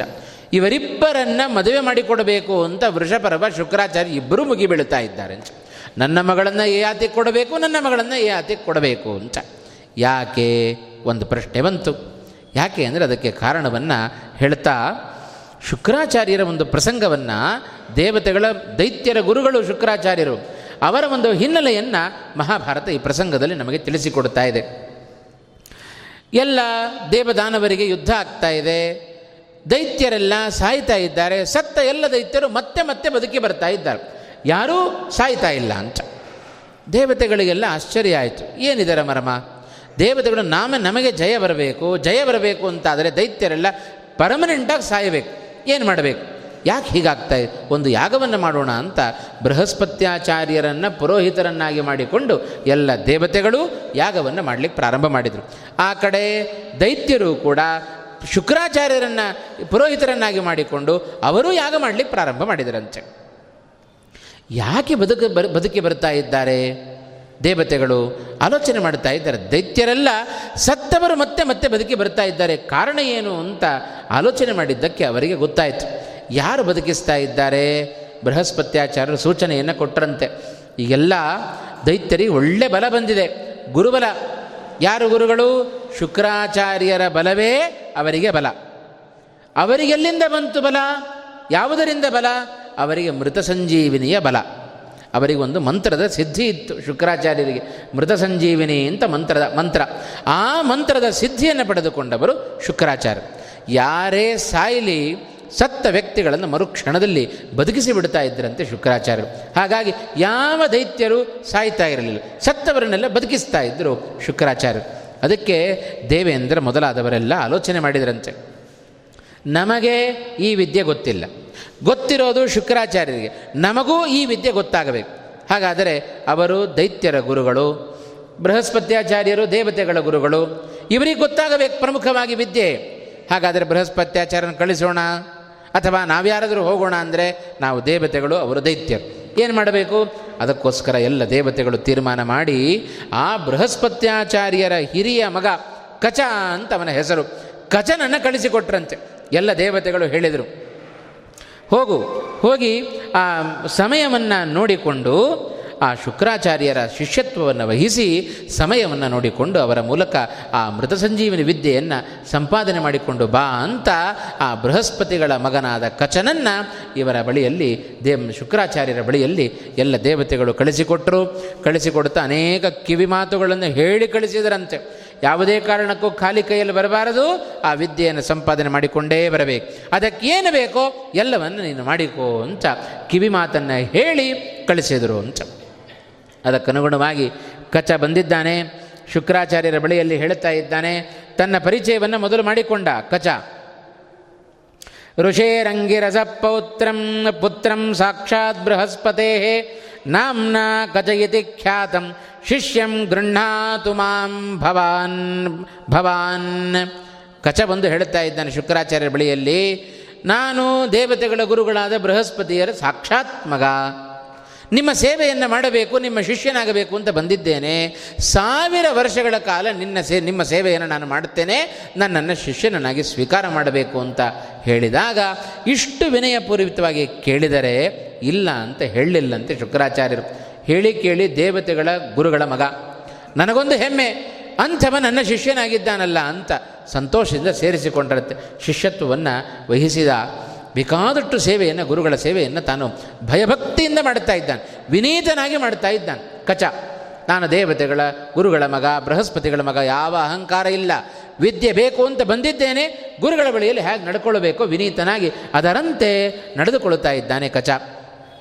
ಜೊತೆಗೆ ಕಚ ಮಾಡಿದ ಮತ್ತೊಂದು ಕೆಲಸ ಏನು ಅಂತ ಹೇಳಿದರೆ, ಗುರುಗಳಾದ ಶುಕ್ರಾಚಾರ್ಯರಿಗೆ ಬೇಕಾಗುವಂತೆ ನಡೆದುಕೊಳ್ಳುತ್ತಾ ಇದ್ದಾನೆ. ಅದರ ಜೊತೆಗೆ ಆ ಶುಕ್ರಾಚಾರ್ಯರ ಮಗಳಾದ ದೇವಯಾನಿ ಅವಳಿಗೂ ಪ್ರಿಯವಾಗುವಂತೆ ತಾನು ನಡೆದುಕೊಳ್ಳುತ್ತಾ ಇದ್ದಾನೆ. ಹೂವನ್ನು ತಂದು ಕೊಡೋದು, ಅವಳ ಜೊತೆಗೆ ಮಾತನಾಡೋದು, ಅವಳ ಜೊತೆಗೆ ಆಟವಾಡೋದು, ಅವಳ ಜೊತೆಗೆ ಹಾಡುಗಳನ್ನು ಹಾಡೋದು, ಅವಳಿಗೆ ಸಂತೋಷವನ್ನು ಉಂಟು ಮಾಡೋದು, ಇದನ್ನೂ ಕಚ ತಾನು ಮಾಡ್ತಾ ಇದ್ದಾನೆ. ಗುರುಗಳಿಗೂ ಸಂತೋಷವನ್ನು ಉಂಟು ಮಾಡಿದ ಈ ರೀತಿಯಾದ ಚೇಷ್ಟೆಗಳಿಂದ ಆ ಗುರುಪುತ್ರಿಯಾದ ದೇವಯಾನಿಗೂ ಬಹಳ ಪ್ರೀತಿ ಉಂಟಾಗುವಂತೆ ಅವ ನಡೆದುಕೊಳ್ಳುತ್ತಾ ಇದ್ದಾನೆ ಕಚ. ಇದು ಕಚ ಶುಕ್ರಾಚಾರ್ಯರ ಬಳಿಗೆ ಬಂದದ್ದು, ಶಿಷ್ಯತ್ವವನ್ನು ವಹಿಸಿದ್ದು, ಇದೆಲ್ಲ ದೈತ್ಯರಿಗೆ ಗೊತ್ತಾಯ್ತಂತೆ. ಅವರೆಲ್ಲ ಆಲೋಚನೆ ಮಾಡಿದರು, ಯಾಕೆ ಬಂದಿದ್ದಾನಿವ? ಅದನ್ನು ಆಲೋಚನೆ ಮಾಡಿ, ಇವನನ್ನು ಸುತರಾಮಿಲ್ಲಿ ಇರಲಿಕ್ಕೆ ಬಿಡಬಾರ್ದು. ಇಲ್ಲೇ ಇದ್ದರೆ ಇವ ಆ ಮೃತ ಸಂಜೀವಿನಿ ವಿದ್ಯೆಯನ್ನು ಕಲ್ತ್ಕೊಂಡ್ಬಿಡ್ತಾನೆ. ದೇವತೆಗಳಿಗೆ ಗೊತ್ತಾಗಿ ಬಿಡುತ್ತೆ, ನಮಗೆ ಅಪಜಯ. ಹೀಗೆ ಆಲೋಚನೆ ಮಾಡಿದ ಎಲ್ಲ ದೈತ್ಯರು ಒಮ್ಮೆ ಅವನನ್ನು ಕಾಯ್ತಾ ಇದ್ರಂತೆ. ಒಮ್ಮೆ ಆ ಶುಕ್ರಾಚಾರ್ಯರ ಗೋವುಗಳು ದನಗಳನ್ನು ಮೇಯಿಸಿಕೊಂಡು ಕಾಡಿಗೆ ಹೋದ. ಕಾಡಿಗೆ ಹೋದಾಗ ಅಲ್ಲಿ ಕಚನನ್ನು ಏಕಾಂಗಿಯಾಗಿ ನೋಡಿದರು ಎಲ್ಲ ದೈತ್ಯರು. ಇದೇ ಸರಿಯಾದ ಸಮಯ ಅಂತ ತಿಳಿದು ಅವನನ್ನು ಅಲ್ಲಿ ಕೊಂದು ಹಾಕಿಬಿಟ್ರಂತೆ. ಕಚನನ್ನು ಕೊಂದು ಹಾಕಿದರು ಅವನ ಮಾಂಸವನ್ನು ಕಾಡಿನಲ್ಲಿರುವ ಎಲ್ಲ ನಾಯಿ ನರಿಗಳಿಗೆ ಹಂಚಿಬಿಟ್ರಂತೆ ಗೋವುಗಳು ಬಂತು ಸಾಯಂಕಾಲ, ದೇವಯಾನಿ ನೋಡ್ತಾ ಇದ್ದಾಳೆ, ಕಚ ಬರಲಿಲ್ಲ. ಕೂಡಲೇ ತಂದೆಯ ಬಳಿಯಲ್ಲಿ ಕೇಳ್ತಾ ಇದ್ದಾಳಂತೆ, ಅಪ್ಪ ಗೋವುಗಳು ಬಂದಿದ್ದಾವೆ, ಎಷ್ಟು ಹೊತ್ತಾಯಿತು, ಕಚ ಮಾತ್ರ ಬರಲಿಲ್ಲ ಅಂತ. ಶುಕ್ರಾಚಾರ್ಯ ತಲೆ ಕೆಡಿಸ್ಕೊಳ್ಳಿಲ್ಲ ಅದಕ್ಕೆ. ದೇವತೆಗಳ ಗುರುಗಳ ಮಗ, ಬೃಹಸ್ಪತ್ಯಾಚಾರ್ಯರ ಮಗ, ತಾನಾಗಿ ಬಂದ ತಾನೇ ಎಲ್ಲೋ ಹೋಗಿರಬಹುದು ಅಂತ ಸುಮ್ಮನಾಗಿ ಬಿಟ್ಟರು ಶುಕ್ರಾಚಾರ್ಯರು, ಆದರೆ ದೇವಯಾನಿ ಬಿಡಲಿಲ್ಲ. ಅಷ್ಟರ ಒಳಗೆ ಭಗವಂತ ಅವರಿಬ್ಬರಲ್ಲಿ ಅನುರಾಗವನ್ನು ಉಂಟು ಮಾಡಿದ್ದ ಅಂತ. ಅದರ ಹಿನ್ನೆಲೆಯಲ್ಲಿ ದೇವಯಾನಿ ಶುಕ್ರಾಚಾರ್ಯನ ಕೇಳ್ತಾ ಇದ್ದಾಳಪ್ಪ, ಕಚ ಬರಲಿಲ್ಲ, ಗೋವುಗಳ ಮಾತ್ರ ಬಂತು, ಕಚ ಬರಲಿಲ್ಲ. ಏನೋ ಕಚನಿಗೆ ಅನ್ಯಾಯ ಆಗಿದೆ ಒಂದ ಅವರನ್ನು ಸಾಯಿಸಿರಬಹುದು ಅಥವಾ ತಾನೇ ಸತ್ತಿರಬಹುದು, ಎಲ್ಲಿದ್ದಾನೆ ಕಚ ಅಂತ. ಬಂದರಂತೆ ಮಗಳನ್ನು ಕರ್ಕೊಂಡು ಎಲ್ಲಿ ಹೋಗಿದ್ದಾನೆ ನೋಡೋಣ ಅಂತ ಕಾಡಿಗೆ ಬಂದರು. ಎಲ್ಲೂ ಕಚನ ಸುಳಿವು ಸಿಗಲಿಲ್ಲ. ಆಲೋಚನೆ ಮಾಡಿದರು ಶುಕ್ರಾಚಾರ್ಯರು. ತಮ್ಮ ದೃಷ್ಟಿ, ದಿವ್ಯ ದೃಷ್ಟಿಯಿಂದ ತಿಳ್ಕೊಂಡರು. ಹೇಳಿದರಂತೆ ತಮ್ಮ ಸಂಜೀವಿನಿ, ಆ ಸಂಜೀವಿನಿ ಮಂತ್ರವನ್ನು ಪಠನ ಮಾಡಿದರೆ ಏನದರ ಪ್ರಭಾವ? ಅದರ ಪ್ರಭಾವದಿಂದ ಯಾವ ಯಾವ ನರಿ, ನಾಯಿ ನರಿಗಳು ಕಚನ ಮಾಂಸವನ್ನು ತಿಂದಿದ್ವೋ, ಆ ಎಲ್ಲದರ ಹೊಟ್ಟೆ ಸೀಳಿಕೊಂಡು ಕಚ ತಾನು ಹೊರಗಡೆ ಬಂದ. ಇದು ಆ ಮೃತ ಸಂಜೀವಿನಿಯ ಪ್ರಭಾವ. ಎಂಥ ಸತ್ತವನನ್ನು ಕೂಡ ಬದುಕಿಸುವ ಶಕ್ತಿ ಆ ಮೃತ ಸಂಜೀವಿನಿ ಮಂತ್ರಕ್ಕಿದೆ. ಎದ್ದು ಬಂದವ ಒಟ್ಟಾದ. ದಿವ್ಯವಾದ ತೇಜಸ್ಸಿನಿಂದ ಕೂಡಿದ ಆ ಕಚ ಬಂದು ಹೇಳುತ್ತಾ ಇದ್ದಾನೆ, ಯಾಕೆ ಏನಾಯಿತು ಅಂತ ಕೇಳಿಲ್ಲಂತೆ ದೇವಯಾನಿ. ಆಗ ನಡೆದ ಅಷ್ಟೂ ಪ್ರಸಂಗವನ್ನು ಕಚ ತಾನು ಹೇಳುತ್ತಾ ಇದ್ದಾನೆ, ಸಮಿದಶ್ಚ ಕುಶಾದೀನಿ ಕಾಷ್ಟಭಾರಂಚ ಭಾಮಿನಿ ಗೃಹೀತ್ವ ಶ್ರಮಭಾರಾರ್ಥೋ ವಟವೃಕ್ಷಂ ಸಮಾಶ್ರಿತ. ಎಲ್ಲ ಸಮಿತ್ತುಗಳನ್ನು ತೆಗೆದುಕೊಂಡು ಬರ್ತಾ ಇದ್ದೆ ಆಯಾಸ ಆಯಿತು ಅಂತ ಮರದ ಕೆಳಗೆ ಮಲ್ಕೊಂಡಿದ್ದೆ, ನೆರಳಿದೆ ಅಂತ. ಆಗ ಎಲ್ಲ ದೈತ್ಯರು ಬಂದರು, ನೀನು ಯಾರು ಅಂತ ಕೇಳಿದರು, ನನ್ನ ಪರಿಚಯ ಮಾಡಿಸಿಕೊಂಡೆ, ಮರುಕ್ಷಣದಲ್ಲಿ ನನ್ನನ್ನು ಸಂಹಾರ ಮಾಡಿ. ಎಲ್ಲ ನಾಯಿ ನರಿಗಳಿಗೆ ನನ್ನನ್ನು ಹಂಚಿಬಿಟ್ಟಿದ್ದಾರೆ, ನಿಮ್ಮ ತಂದೆಯ ಪ್ರಭಾವದಿಂದ ಇವತ್ತು ನಾನು ಬದುಕಿ ಬಂದಿದ್ದೇನೆ ಅಂತ ಹೇಳಿದಾಗ ದೇವಯಾನಿ ಬಹಳ ಆನಂದಪಟ್ಲು. ಯಾಕೆ? ಪ್ರಿಯಕರ ಸಿಕ್ಕಿದ ಅನ್ನುವ ಆನಂದ ದೇವಯಾನಿಗೆ. ಮತ್ತೊಮ್ಮೆ ಹೇಳಿದ್ಲಂತೆ, ನೋಡು ನನಗೆ ಹೂವನ್ನು ತೆಗೆದುಕೊಂಡು ಬಾ ಅಂತ ಕಳಿಸಿಲ್ಲಂತೆ ಸಪುನರ್ ದೇವಯಾನ್ಯೋಕ್ತ ಪುಷ್ಪಾಣ್ಯಾಹರ ಪುಷ್ಪಾಣ್ಯಾಹರಮೇ ದ್ವಿಜ. ಮತ್ತೊಮ್ಮೆ ದೇವಯಾನಿ ಕಳಿಸಿದ್ಲು ಕಾಡಿಗೆ ಕಚನನ್ನು. ಹೋಗಿ ಒಳ್ಳೆಯ ಪುಷ್ಪಗಳನ್ನು ತೆಗೆದುಕೊಂಡು ಬಾ ಅಂತ. ಅದರಂತೆ ಕಚ ಹೋಗಿದ್ದಾನೆ ಕಾಡಿಗೆ.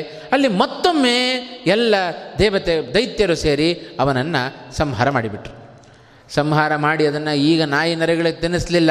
ಏನು ಮಾಡಿದರು? ಅದನ್ನು ಚೆನ್ನಾಗಿ ಮಿಕ್ಸಿಗೆ ಹಾಕಿ ಪುಡಿ ಮಾಡಿ ಅದನ್ನು ಸಮುದ್ರಕ್ಕೆ ಎಸೆದು ಅಂಚ ಮತ್ತು ದೇವಯಾನಿದ್ದು ಅದೇ ಪ್ರಾರ್ಥನೆ. ಅಪ್ಪ, ಕಚ ಬರಲಿಲ್ಲ ಅಂತ. ಮತ್ತೊಮ್ಮೆ ಬಂದರು, ನೋಡಿದರು, ಸಮುದ್ರದ ಬಳಿಯಲ್ಲಿ ಬರ್ತಾ ಇದ್ದಾರೆ. ನೋಡಿದರು ಕಚನನ್ನು, ಓಹೋ, ಎಲ್ಲ ಪುಡಿ ಮಾಡಿ ಹಾಕಿದ್ದಾರೆ ಸಮುದ್ರಕ್ಕೆ ಎಸ್ತಿದ್ದಾರೆ ಅಂತ ಗೊತ್ತಾಯಿತು. ಮತ್ತೊಮ್ಮೆ ಪಠನೆ ಮಾಡಿದರು, ಮತ್ತೆ ಹಾಗೇ ಬದುಕಿ ಬಂದ ಕಚ ಅಂತ. ಎರಡನೇ ಬಾರಿ ಸಂಹಾರ ಮಾಡಿದರು ದೈತ್ಯರು. ಮತ್ತೂ ಬದುಕಿ ಬಂದ. ದೈತ್ಯರೆಲ್ಲ ಆಲೋಚನೆ ಮಾಡಿದರಂತೆ. ಓಹೋ, ಇವನನ್ನು ಹೀಗೆ ಬಿಟ್ಟರೆ ಏನು ಮಾಡಿದರೆ ಇವರು ಬದುಕಿಸಿ ಬಿಡ್ತಾರೆ ಅಂತ ಹೇಳಿ ಮೂರನೇ ಬಾರಿ ಅವನನ್ನು ಸಂಹಾರ ಮಾಡಿದರಂತೆ. ಮತ್ತೊಮ್ಮೆ ಗೋವುಗಳನ್ನು ಮೇಯಿಸಲಿಕ್ಕೆ ಹೋದಾಗ ಮೂರನೇ ಬಾರಿ ಅವನನ್ನು ಸಂಹಾರ ಮಾಡಿದರು. ಸಂಹಾರ ಮಾಡಿ ಅವನನ್ನು ಬೆಂಕಿಯಲ್ಲಿ ಅವನ ಮಾಂಸವನ್ನು ಬೇಯಿಸಿ ಅದನ್ನು ಚೆನ್ನಾಗಿ ಪುಡಿ ಮಾಡಿ ಮಧ್ಯದಲ್ಲಿ ಹಾಕಿ ಶುಕ್ರಾಚಾರ್ಯರಿಗೆ ಪಾನ ಮಾಡಿಸಿಬಿಟ್ರಂತೆ ದೈತ್ಯರು. ಇನ್ನು ಎಲ್ಲಿಂದ ಹುಡುಕೊಂಬರ್ತಾರೆ ಕಚನನ್ನು? ನೋಡಿಯೇ ಬಿಡೋಣ ಅಂತ. ಹಾಗಾಗಿ ಯಾಕೆ ಅಂದರೆ ಅವ್ರಿಗೆ ಗೊತ್ತು ಕಚ ಒಳಗಡೆ ಹೋದರೆ ಹೊರಗಡೆ ಬರೋದಿಲ್ಲ. ಬಂದರೆ ಹೇಗೆ ಬರಬೇಕು? ನಾಯಿ ನರಿಗಳು ಕಚನನ್ನು ತಿಂದಾಗ ಹೇಗೆ ಹೊಟ್ಟೆ ಸೀಳ್ಕೊಂಬಂದ್ವೋ ಹಾಗೆ ಬರಬೇಕು. ಒಂದ ಶುಕ್ರಾಚಾರ್ಯ ಸಾಯಬೇಕು, ಅವರಂತೂ ಸಾಯೋದಿಲ್ಲ. ಕಚ, ಅವ ನಿರಂತರವಾಗಿ ಸಾಯ್ತಾನೆ ಅಂತ ಹೀಗೆ ಬುದ್ಧಿಯನ್ನು ಉಪಯೋಗಿಸಿ, ಆ ಮಧ್ಯದಲ್ಲಿ ಅವನನ್ನು ಸೇರಿಸಿ ಅವನನ್ನು ಪಾನ ಮಾಡಿಸಿಬಿಟ್ರಂತೆ. ಮತ್ತು ದೇವಯಾನಿದ್ದು ಅದೇ ಪ್ರಾರ್ಥನೆ. ಮಗಳ ಮೇಲಿನ ವ್ಯಾಮೋಹದಿಂದ ಕ ಶುಕ್ರಾಚಾರ್ಯರು ಎಲ್ಲಿದ್ದಾನೆ ಅಂತ ಮಂತ್ರ ಪಠನ ಮಾಡಿ ನೋಡುತ್ತಾರೆ. ಕಚ ಬದುಕಿದ, ಬದುಕಿದವ ಗುರುಗಳೇ ಅಂತ ಕರೀತಾ ಇದ್ದಾನೆ. ಎಲ್ಲಿ ಧ್ವನಿ? ಎಲ್ಲಿದ್ದಿ ಅಂತ ಕೇಳಿದರು. ನಾನು ನಿಮ್ಮ ಹೊಟ್ಟೆ ಒಳಗಿದ್ದೇನೆ ಅಂತಂದ ಕಚ. ಆಗ ದೇವಯಾನಿ ಶುಕ್ರಾಚಾರ್ಯರಿಗೆ ಆಶ್ಚರ್ಯ ಆಯಿತು. ಇಲ್ಲಿಗೆ ಹೇಗೆ ಹೋದಿ ಅಂತ ಕೇಳಿದ್ರಂತೆ. ಆಗ ಕಚ ನಡೆದ ಅಷ್ಟೂ ಪ್ರಸಂಗವನ್ನು ಹೇಳಿದರು. ದೈತ್ಯರು ನನ್ನನ್ನು ಸಂಹಾರ ಮಾಡಿ ಮಧ್ಯದ ಒಳಗೆ ಸೇರಿಸಿ ನಿಮಗೆ ಕುಡಿಸಿಬಿಟ್ಟಿದ್ದಾರೆ. ನಾನಿಲ್ಲಿ ಒಳಗೆ ಇದ್ದೇನೆ. ನೀವು ಕರೆದ್ರಿ, ಬರಲಿಲ್ಲ. ಕಚ, ಯಾಕೆ ಅಂದರೆ ಗುರುಗಳು ನೀವು, ನಾನೇನಾದರೂ ಹೊರಗಡೆ ಬಂದರೆ ಗುರುಗಳ ಸ್ಥಿತಿ ಏನಾದೀತು? ಹಾಗೆ ಕಚ ಒಳಗಡೆಯಿಂದ ಮಾತನಾಡ್ತಾ ಇದ್ದಾನೆ. ಹೇಳಿದರು ಶುಕ್ರಾಚಾರ್ಯ ದೇವಯಾನಿ ನೋಡು, ಈ ಸ್ಥಿತಿ ಇದೆ. ನಿನಗೆ ಕಚ ಬೇಕೋ, ನಾನು ಬೇಕೋ. ನಾನು ಬೇಕು ಅಂದರೆ ಕಚ ಇಲ್ಲ. ಕಚ ಬೇಕು ಅಂದರೆ ನಾನಿಲ್ಲ. ಯಾರು ಬೇಕು ತೀರ್ಮಾನ ಮಾಡು ಅಂತಂದರು. ಆಗ ದೇವಯಾನಿ ಹೇಳ್ತಾ ಇದ್ದಾಳೆ ಇಬ್ಬರೂ ಬೇಕು ಅಂತಂದ್ಲು ದೇವಯಾನಿ. ಕಚ ಬಂದ ಅಂತ ಹೇಳಿ ಸಂತೋಷ ಪಟ್ಟು ಸಂತೋಷಪಟ್ಟರೆ ಕಚನಿಂದಾಗಿ ನನಗೆ ಸಂತೋಷವೂ ಆಗೋದಿಲ್ಲ. ಕಚ ಬಂದ ಅಂಥೇಳಿ ನಿಮ್ಮನ್ನು ಕಳ್ಕೊಂಡ್ರೆ ಅದನ್ನು ತಡ್ಕೊಳ್ಳುವ ಶಕ್ತಿಯೂ ನನಗಿಲ್ಲ ಅಂತಂದು ಇಬ್ಬರೂ ಬೇಕು, ಏನು ಮಾಡಬೇಕು? ಶುಕ್ರಾಚಾರ್ಯರಿಗೂ ಅರ್ಥ ಆಗಲಿಲ್ಲಂತ. ದೇವಯಾನಿ ಹೇಳಿದ್ಲಂತು ಹೇಗೂ ನಿಮಗೆ ಮೃತ ಸಂಜೀವಿನಿ ವಿದ್ಯೆ ಗೊತ್ತಲ್ಲ? ಮೊದಲು ಅದನ್ನು ಪಠನ ಮಾಡಿ ಅವನಿಗೆ ಉಪದೇಶ ಕೊಟ್ಟುಬಿಡ್ರಿ ಕಚ ಆಗಚ್ಛ ಅಂತ ಕರಿಬೇಡ್ರಿ. ಮೊದಲು ಅವನಿಗೆ ಉಪದೇಶವನ್ನು ಕೊಟ್ಟು ಅವನನ್ನು ಬದುಕಿಸಿರಿ. ಮೊದಲು ಅವನಿಗೆ ಉಪದೇಶವನ್ನು ಕೊಡ್ರಿ. ಆಮೇಲೆ ಅವ ಹೊರಗೆ ಬಂದ ಮೇಲೆ ಅವನ ಮೂಲಕ ನಾನು ನಿಮ್ಮನ್ನು ಬದುಕಿಸ್ತೇನೆ ಅಂತಂದಂತೆ ಆಶ್ಚರ್ಯ ಆಯಿತು ಶುಕ್ರಾಚಾರ್ಯ, ಏನಿದು ಹೆಣ್ಣು ಮಕ್ಕಳ ಬುದ್ಧಿ ಅಂತಂದ್ರಂತೆ. ನಮಗೆ ಹೊಳಿಲಿಲ್ಲ ಬುದ್ಧಿ. ದೇವಯಾನಿ ಅವಳು ಉಪಾಯವನ್ನು ಹೇಳಿಕೊಟ್ಲು. ಅದರಂತೆ ಅವನಿಗೆ ಮೃತ ಸಂಜೀವನಿಯ ಉಪದೇಶವನ್ನು ಅಲ್ಲಿಯೇ ಕೊಟ್ಟರು ಶುಕ್ರಾಚಾರ್ಯರು. ಆಮೇಲೆ ಹೊರಗಡೆ ಬಂದ ಕಚ ಗುರುಗಳ ಮೇಲಿನ ಅಪಾರವಾದ ವಿಶ್ವಾಸದಿಂದ ಅವ ಮತ್ತೆ ಗುರೋರ್ಹಿ ಭೀತೋ ವಿದ್ಯೆಯ ಚ ಉಪಹೃತ. ಉಪ ಉಪಹೂತಃ. ಶನೈರ್ ವಾಕ್ಯಂ ಜಠರೇ ವ್ಯಾಜಹಾರ ಅಂತ ಒಳಗಡೆ ನಿಂತು ಮಾತನಾಡಿದ ಆ ಕಚ ಹೊರಗಡೆ ಬರ್ತಾ ಇದ್ದಾನೆ, ಹೊರಗಡೆ ಬಂದು ಆ ಮತ್ತೆ ಆ ಶುಕ್ರಾಚಾರ್ಯನ ತ ಆ ಮಂತ್ರದ ಸಿದ್ಧಿಯಿಂದ ಶುಕ್ರಾಚಾರ್ಯನು ತಾನೇ ಬದುಕಿಸ್ತಾ ಇದ್ದಾನೆ. ಇದು ಆ ಶುಕ್ರಾಚಾರ್ಯರ ದೇವಯಾನಿಯ ಹಾಗೂ ವಿಶೇಷವಾಗಿರತಕ್ಕಂಥ ಇಂಥ ಒಂದು ಪ್ರಸಂಗವನ್ನು ಮಹಾಭಾರತ ಇಲ್ಲಿ ಉಲ್ಲೇಖವನ್ನು ಮಾಡುತ್ತಾ ಇದೆ. ಆಗ ಶುಕ್ರಾಚಾರ್ಯರು ಬದುಕಿದವರು ಒಂದು ಮಾತು ಹೇಳಿದರಂತೆ. ಹೀಗೆ ತನಗೆ ಅತ್ಯಂತ ಪ್ರಿಯನಾದ ವ್ಯಕ್ತಿ, ಇವ ಕಚ. ನಾನೇನು ಮಾಡಿದೆ? ಅವನ ಮಾಂಸವನ್ನೇ ನಾನು ಭಕ್ಷಣೆ ಮಾಡಿಬಿಟ್ಟಲ್ಲ ಮದ್ಯದ ಮೂಲಕ? ಹಾಗೆ ಆಲೋಚನೆ ಮಾಡಿದ ಶುಕ್ರಾಚಾರ್ಯರು ಒಂದು ಮಾತು ಹೇಳಿದರಂತೆ. ಬ್ರಾಹ್ಮಣನಾಗಿ ನಾನು ಸುರಾಪಾನವನ್ನು ಮಾಡಿದ್ದರಿಂದ ಈ ಅನರ್ಥ ಆಯಿತು. ಇನ್ಮೇಲಿಂದ ಯಾರಾದರೂ ಬ್ರಾಹ್ಮಣರು ಸುನಾ, ಸುರಾಪಾನವನ್ನು ಮಾಡಿದರೆ ಮಹಾ ಅನರ್ಥಕ್ಕೆ ಅವರು ಗುರಿಯಾಗಲಿ ಅಂತ ಶಾಪವನ್ನು ಕೊಟ್ಟುಬಿಟ್ರಂತೆ ಅಂದರೆ ಸುರಾಪಾನವನ್ನು ಸಂಪೂರ್ಣವಾಗಿ ನಿಷೇಧ ಮಾಡಿದರು. ಹಾಗಾಗಿ ಸುರಾಂ ನಪಿಬೇತಂತ ವೇದವೂ ನಿಷೇಧ ಮಾಡಿತ್ತು. ಯಾಕೆ ಸುರಾಪಾನ ಮಾಡಬಾರದು? ಅದರಿಂದ ಆಗುವ ಅನರ್ಥಗಳನ್ನು ಶುಕ್ರಾಚಾರ್ಯರು ಬಹಳ ಚೆನ್ನಾಗಿ ಹೇಳ್ತಾ ಇದ್ದಾರೆ. ಏನೇನು ಅನರ್ಥ ಆಗುತ್ತೆ ಅದರಿಂದ? ಅದನ್ನು ಹೇಳುವಾಗ, ಶುಕ್ರಾಚಾರ್ಯರ ಮಾತು, ಯಹ ಬ್ರಾಹ್ಮಣ ಅದ್ಯ ಪ್ರಭೃತಿ ಕಶ್ಚಿತ್ ಮೋಹಾತ್ ಸುರಾಂ ಪಾಸ್ಯತಿ ಮಂದಬುದ್ಧಿ, ಅಪೇತ ಧರ್ಮ ಬ್ರಹ್ಮ ಚೈವ ಸಸ್ಯಾತ್ ಅಸ್ಮಿನ್ ಲೋಕೆ ಗರ್ಹಿತ ಸ್ಯಾನ್ ಪರೇಚ ಅಂತ. ಬಹಳ ವಿಶೇಷವಾದ ಅಂಶಗಳನ್ನೆಲ್ಲ ತಿಳಿಸಿದರು. ಇವತ್ತಿನಿಂದ ಯಾವ ಒಬ್ಬ ವ್ಯಕ್ತಿ ಮಂದಬುದ್ಧಿಯಾದವ, ಬ್ರಾಹ್ಮಣನಾದವ, ಸುರಾಪಾನವನ್ನು ಮಾಡುತ್ತಾನೆಯೋ ಅಂಥ ಬ್ರಾಹ್ಮಣ ಧರ್ಮಭ್ರಷ್ಟನಾಗಲಿ ಅಂತಂದರು. ಜೊತೆಗೆ ಅಷ್ಟೇ ಅಲ್ಲ, ಬ್ರಹ್ಮಹತ್ಯಾ ದೋಷವೂ ಬರಲಿ ಅಂತಂದರು. ಸುರಾಪಾನ ಮಾಡಿದರೆ ಧರ್ಮ ಭ್ರಷ್ಟರಾಗ್ತೇವೆ ಬ್ರಹ್ಮಹತ್ಯಾ ದೋಷವನ್ನು ಪಡೆದುಕೊಳ್ಳುತ್ತೇವೆ. ಜೊತೆಗೆ ಇಹ ಪರ ಎರಡರಲ್ಲಿಯೂ ನಾವು ನಿಂದನೆಗೆ ಒಳಗಾಗ್ತೇವೆ. ಹಾಗಾಗಿ ಅದು ನಮಗೆ ಸಹಜ ಅಲ್ವಾ? ಕುಡಿದವರು ಇವತ್ತೇನೋ ದೊಡ್ಡ ದೊಡ್ಡ ವ್ಯಕ್ತಿಗಳಾಗಿದ್ದಾರೆ ಅಂತ ತಿಳ್ಕೊಳ್ಬಾರದು. ಅದರ ಹತ್ತಿರ ಹೋದರೆ ನಮಗೆ ಗೊತ್ತಾಗುತ್ತೆ, ಎಷ್ಟು ನಿಂದ್ಯರು. ಮನೆಯವರೆಲ್ಲ ಬೈತಾ ಇರ್ತಾರೆ, ಅಕ್ಕಪಕ್ಕದವ್ರು ಬೈತಾ ಇರ್ತಾರೆ. ಅವ ಮಾತ್ರ ಚೆನ್ನಾಗಿರ್ತಾನೆ ತೇಲ್ಕೊಂಡು ಆರಾಮಾಗಿರ್ತಾನೆ ಅಂತ. ಹಾಗಾಗಿ ಸುರಾಪಾನ ಅದು ನಿಂದನೆಗೆ ಒಳಗಾಗಬೇಕಾಗತ್ತೆ, ಬ್ರಹ್ಮಹತ್ಯಾ ದೋಷವನ್ನು ತಂದುಕೊಡುತ್ತೆ, ಧರ್ಮ ಭ್ರಷ್ಟರಾಗ್ತೇವೆ. ಆದ್ದರಿಂದ ಸುರಾಪಾನವನ್ನು ಬ್ರಾಹ್ಮಣನಾದವ ಸರ್ವಥಾ ಮಾಡಬಾರದು ಅಂತ ಅಂದು ಸುರಾಪಾನದ ನಿಷೇಧವನ್ನು ಶುಕ್ರಾಚಾರ್ಯರು ತಾವು ಮಾಡ್ತಾ ಇದ್ದಾರೆ. ಹೀಗೆ ಆ ಶುಕ್ರಾಚಾರ್ಯರ ಮೂಲಕ ಆ ವಿದ್ಯೆಯನ್ನು, ಮೃತ ಸಂಜೀವಿನಿ ವಿದ್ಯೆಯನ್ನು ಕಚ ಬೃಹಸ್ಪತಿಗಳಾದ ಮಗ ಮ ಕಚ ಅವ ಹೀಗೆ ಪಡೆದುಕೊಂಡ ಅಂತ. ಕಾಲವನ್ನು ನೋಡಿ ಪಡೆದುಕೋ ಅಂತ ಹೇಳಿ ಕಳಿಸಿದ್ರು ಇಂದ್ರಾದಿ ದೇವತೆಗಳು. ಅದರಂತೆ ಅನುಗುಣವಾಗಿ ಕಚನಿಗೆ ಅನಾಯಾಸವಾಗಿ ಆ ವಿದ್ಯೆ ಅವನಿಗೆ ಬಂದೇ ಬಿಟ್ಟಿತು ಅಂತ. ಇದಕ್ಕೋಸ್ಕರ ಕಾಯ್ತಾ ಇದ್ದ. ಇಷ್ಟಾದರೂ ಅವನೇನು ಸುಮ್ಮನೆ ಹೊರಡಲಿಲ್ಲ. ಅವ ಹೇಳಿದಂತೆ ಸಾವಿರ ವರ್ಷಗಳ ಕಾಲ ಗುರುಸೇವೆಯನ್ನು ಮಾಡಿದ. ಮಾಡಿದ ನಂತರ ಅವ ಇನ್ನೇನು ಹೊರಡಬೇಕು ಅಂತ ತಯಾರಾಗ್ತಾ ಇದ್ದಾನೆ. ಯಾಕೆಂದರೆ ತನ್ನ ಲೋಕಕ್ಕೆ ತಾನು ಹೋಗಬೇಕಲ್ಲ?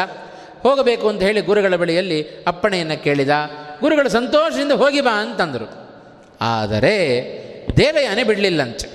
ಕಚನನ್ನು ಕುರಿತು ಕೇಳ್ತಾ ಇದ್ದಾಳು. ಅಲ್ಲ, ನನ್ನನ್ನು ಬಿಟ್ಟು ಹೋಗ್ತೀನಿ ಅಂತ ಇಷ್ಟು ಸರಳವಾಗಿ ಹೇಳುತ್ತಾ ಇದ್ದಿ? ಎಂಥೆಂಥ ಸಂದರ್ಭದಲ್ಲಿ ನಿನ್ನನ್ನು ಬದುಕಿಸಿದ್ದೇನೆ ನಾನು ಆಲೋಚನೆ ಮಾಡು ಅಂತಂದ್ಲು. ನಿನ್ನ ಮೇಲೆ ವಿಶೇಷವಾದ ಅನುರಾಗ ಇದೆ. ನನ್ನನ್ನು ವಿವಾಹ ಮಾಡಿಕೊಳ್ಳೋದನ್ನು ಬಿಟ್ಟು ನೀನು ನನ್ನನ್ನು ಬಿಟ್ಟು ಹೋಗ್ತಾ ಇದ್ದೀಯಲ್ಲ ಅಂತ ದೇವಯಾನಿ ತಾನು ತಡಿತಾ ಇದ್ದಾಳಂತೆ ಕಚನನ್ನು. ಏವಂ ಜ್ಞಾತ್ವಾ ವಿಜಾನೀಹಿ, ಯದ್ಬ್ರವೀಮಿ ತಪೋಧನ, ವ್ರತಸ್ಥೆ ನಿಯಮ ನಿಯಮೋಪೇತೆ, ಯಥಾ ವರ್ತಾಮ್ಯಹಂ ತ್ವಯಿ. ಹೇಗಿದ್ದೇನೆ ನಾನು ನಿನ್ನ ಬಳಿಗೆ? ಅದನ್ನು ಸ್ವಲ್ಪ ಆಲೋಚನೆ ಮಾಡು. ನನ್ನ ತಂದೆಯ ಮೂಲಕ ಎಷ್ಟು ಪ್ರೀತಿಯಿಂದ ಎಂತೆಂಥ ಸಂದರ್ಭದಲ್ಲಿ ನಿನ್ನ ಬದುಕಿಸಿಕೊಂಡಿದ್ದೇನೆ. ಹಾಗಾಗಿ ನನ್ನನ್ನು ಇಲ್ಲೇ ಇದ್ದು ವಿವಾಹ ಮಾಡಿಕೊಳ್ಳೋದನ್ನು ಬಿಟ್ಟು ನಿನ್ನನ್ನು ಬಿಟ್ಟು ಹೋಗಬೇಡ ಅಂತ ದೇವಯಾನಿ ತಾನು ಆ ಗುರುಗಳ ಪುತ್ರ, ಬೃಹಸ್ಪತಿಗಳ ಮಗನಾದ ಕಚನ ಬಳಿಯಲ್ಲಿ ವಿಶೇಷವಾಗಿ ಪ್ರಾರ್ಥನೆಯನ್ನು ಮಾಡಿಕೊಳ್ಳುತ್ತಾ ಇದ್ದಾಳೆ. ಆಗ ಕಚ ಹೇಳಿದ, ನೀನು ಗುರುಪುತ್ರಿ ಅಂತಂದ. ಗುರುಗಳು ಶುಕ್ರಾಚಾರ್ಯರು ಎಷ್ಟು ಪೂಜ್ಯರೋ, ಗುರುಪತ್ನಿ, ಗುರುಪುತ್ರಿ, ಅವರು ಅಷ್ಟೇ ಪೂಜ್ಯರಾಗ್ತಾರೆ ಅಂತ. ಹಾಗಾಗಿ ವಿನಾಕಾರಣ ನನ್ನಲ್ಲಿ ಈ ಒಂದು ಅನುರಾಗದ ಮಾತುಗಳನ್ನು ಆಡಬೇಡ.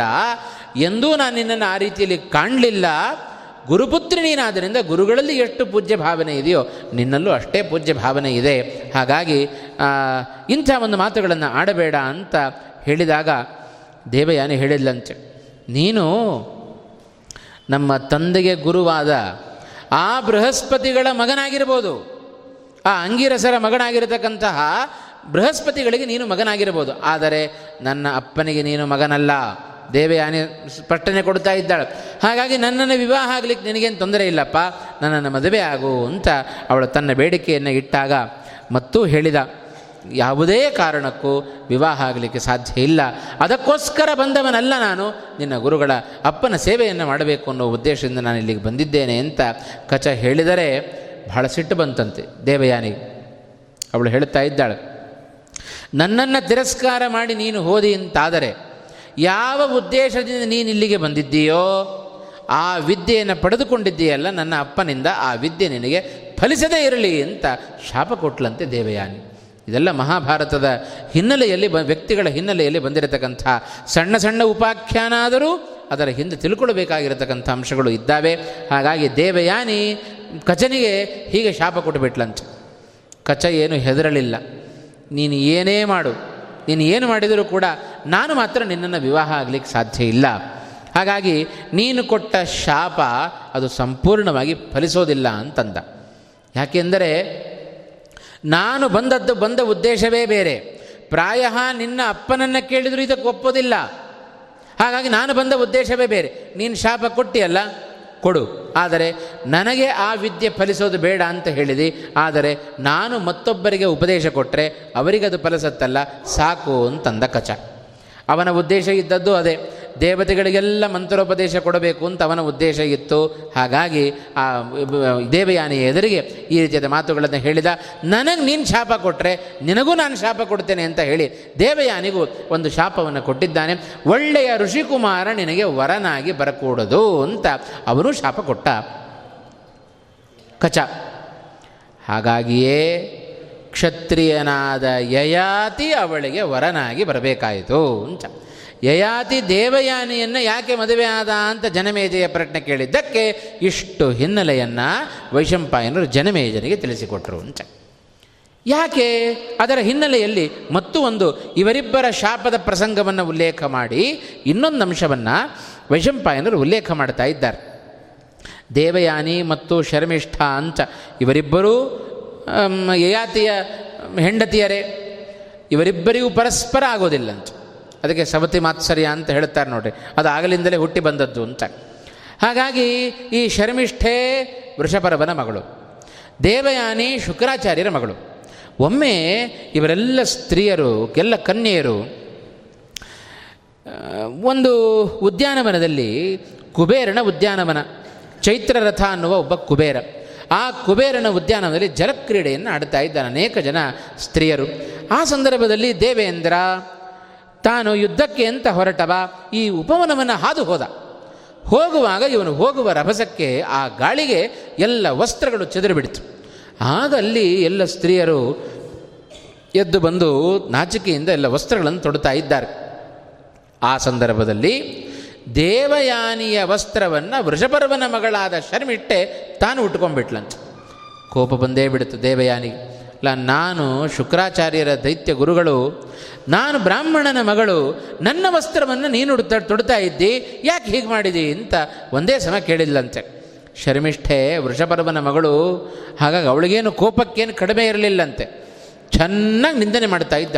ನಿನ್ನದೆಂಥ ಜನ್ಮ ಅಂತಂದು ಇದೇ ನಿನ್ನ ಅಪ್ಪ, ನನ್ನ ಅಪ್ಪನ ಬಳಿಯಲ್ಲಿ ಬಂದು ಭಿಕ್ಷೆಯನ್ನು ಬೇಡುವವ. ಹೀಗೆ ಯಾಚಕನ ಮಗಳಾದ ನೀನೆಲ್ಲಿ ವೃಷಪರ್ವನ ಮಗಳಾದ ನಾನೆಲ್ಲಿ? ಹಾಗಾಗಿ ನೀನು ನಿಂದನೆ ಮಾಡಿದರೆ ಅದು ನನಗೆ ಯಾವ ಲೆಕ್ಕಕ್ಕೂ ಅಲ್ಲ ಅಂತ ಹೇಳಿ ತಾನು ಸಿಟ್ಟನ್ನು ಮಾಡಿಕೊಂಡು ದೇವಯಾನಿಯನ ಸಿಟ್ಟಿನಿಂದ ಒಂದು ಬಾವಿಯಲ್ಲಿ ತಳ್ಳಿ ತಾನು ಹೊರಟೋದ್ಲಂತೆ ಇದು ಶರ್ಮಿಷ್ಠೆ ಹಾಗೂ ದೇವಯಾನಿಯ ನಡುವೆ ನಡೆದ ಒಂದು ಕಥಾಪ್ರಸಂಗ. ದೇವಯಾನಿ ಬಾವಿಯ ಒಳಗಡೆ ಬಿದ್ದಿದ್ದಾಳೆ, ಏನಾಗಿದ್ದಾಳೆ ಅಂತ ತಿರುಗೂ ನೋಡದೆ ಆ ಶರ್ಮಿಷ್ಠೆ ತನ್ನಪಾಡಿ ತಾನು ಹೊರಟೋದ್ಲು ಆ ಸಂದರ್ಭದಲ್ಲಿಯೇ ಯಯಾತಿ ಆ ಮಾರ್ಗದಲ್ಲಿ ಬಂದ. ಬಂದು ನೋಡುತ್ತಾ ಇದ್ದಾನೆ, ಧ್ವನಿ ಎಲ್ಲಿಂದಲೋ ಕೇಳಿಸ್ತಾ ಇದೆ. ನೋಡಿದರೆ ಒಳಗಡೆ ಕನ್ಯೆ, ಎಂ, ದೇವಯಾನಿ ಬಿದ್ದಿದ್ದಾಳೆ. ಅಲ್ಲಿಂದಲೇ ಕೇಳಿದ, ಯಾರು ನೀನು? ಅಂತ.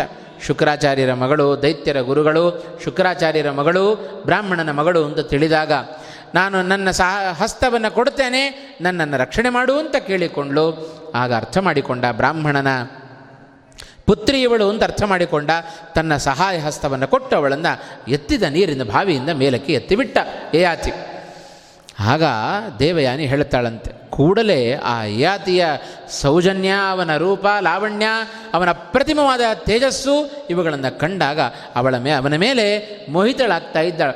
ಒಳ್ಳೆಯ ಸುಂದರವಾದ ವ್ಯಕ್ತಿಯಂತೆ ನೀನು ತೋರ್ತಾ ಇದ್ದಿ, ನಿನ್ನ ಮೇಲೆ ಅನುರಾಗ ಆಗಿದೆ, ನನ್ನನ್ನು ವಿವಾಹ ಆಗು ಅಂತ ಮತ್ತೆ ಅವನ ಬಳಿಯಲ್ಲಿ ಪ್ರಾರ್ಥನೆಯನ್ನು ಮಾಡಿಕೊಂಡ್ಲಂತೆ ಮಾಡಿಕೊಂಡಾಗ ಯಯಾತಿ ಹೇಳಿದ, ನೀನು ಬ್ರಾಹ್ಮಣ ಸ್ತ್ರೀ, ನಾನು ಕ್ಷತ್ರಿಯ, ನಿನ್ನನ್ನು ವಿವಾಹ ಆಗೋದಷ್ಟು ಉಚಿತ ಅಲ್ಲ, ಬೇಡ ಅಂತ ತಿರಸ್ಕಾರ ಮಾಡಿದ. ಇದಕ್ಕೆ ನಿನ್ನ ತಂದೆಯೂ ಕೂಡ ಒಪ್ಪೋದಿಲ್ಲ ಅಂತ. ತಂದೆಯನ್ನು ಒಪ್ಪಿಸಿ ನಾನು ನಿನ್ನನ್ನು ಮದುವೆ ಆಗ್ತೇನೆ, ಹೋಗು ಅಂತ ಕಳಿಸಿದಳಂತೆ ಯಾತಿಯನ್ನು ನಂತರ ಮನೆಗೆ ಹೋಗಲೇ ಇಲ್ಲಂತೆ. ದೇವಯಾನಿ, ತಂದೆಗೆ ಬಹಳ ಮೋಹ, ಶುಕ್ರಾಚಾರ್ಯರಿಗೆ. ಅವರು ಎಲ್ಲಿದ್ದಾಳೆ ನೋಡಿಕೊಂಡು ಬಾ ಅಂತ ಒಬ್ಬಳು ದಾಸಿಯನ್ನು ಕೊಟ್ಟು ಕಳಿಸಿದ್ರಂತೆ.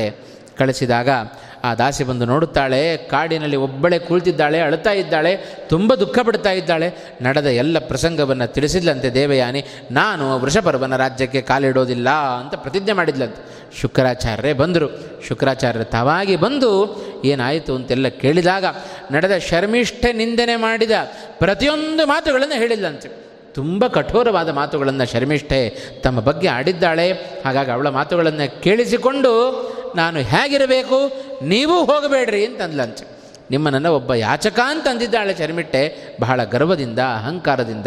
ಹಾಗಾಗಿ ಅವಳ ಮನೆಗೆ ಹೋಗೋದು, ಮತ್ತು ಅವರ ರಾಜ್ಯಕ್ಕೆ ಹೋಗೋದು ನನಗಷ್ಟು ಉಚಿತ ಅಲ್ಲ ಅಂತ ಹೇಳಿದಾಗ ತುಂಬ ಸಮಾಧಾನದ ಮಾತುಗಳನ್ನು ಆ ಸಂದರ್ಭದಲ್ಲಿ ಯಯಾತಿ ಇವರಿಗೆ, ದೇವಯಾನಿಗೆ ಶುಕ್ರಾಚಾರ್ಯರು ತಾವು ಮಾಡ್ತಾ ಇದ್ದಾರೆ.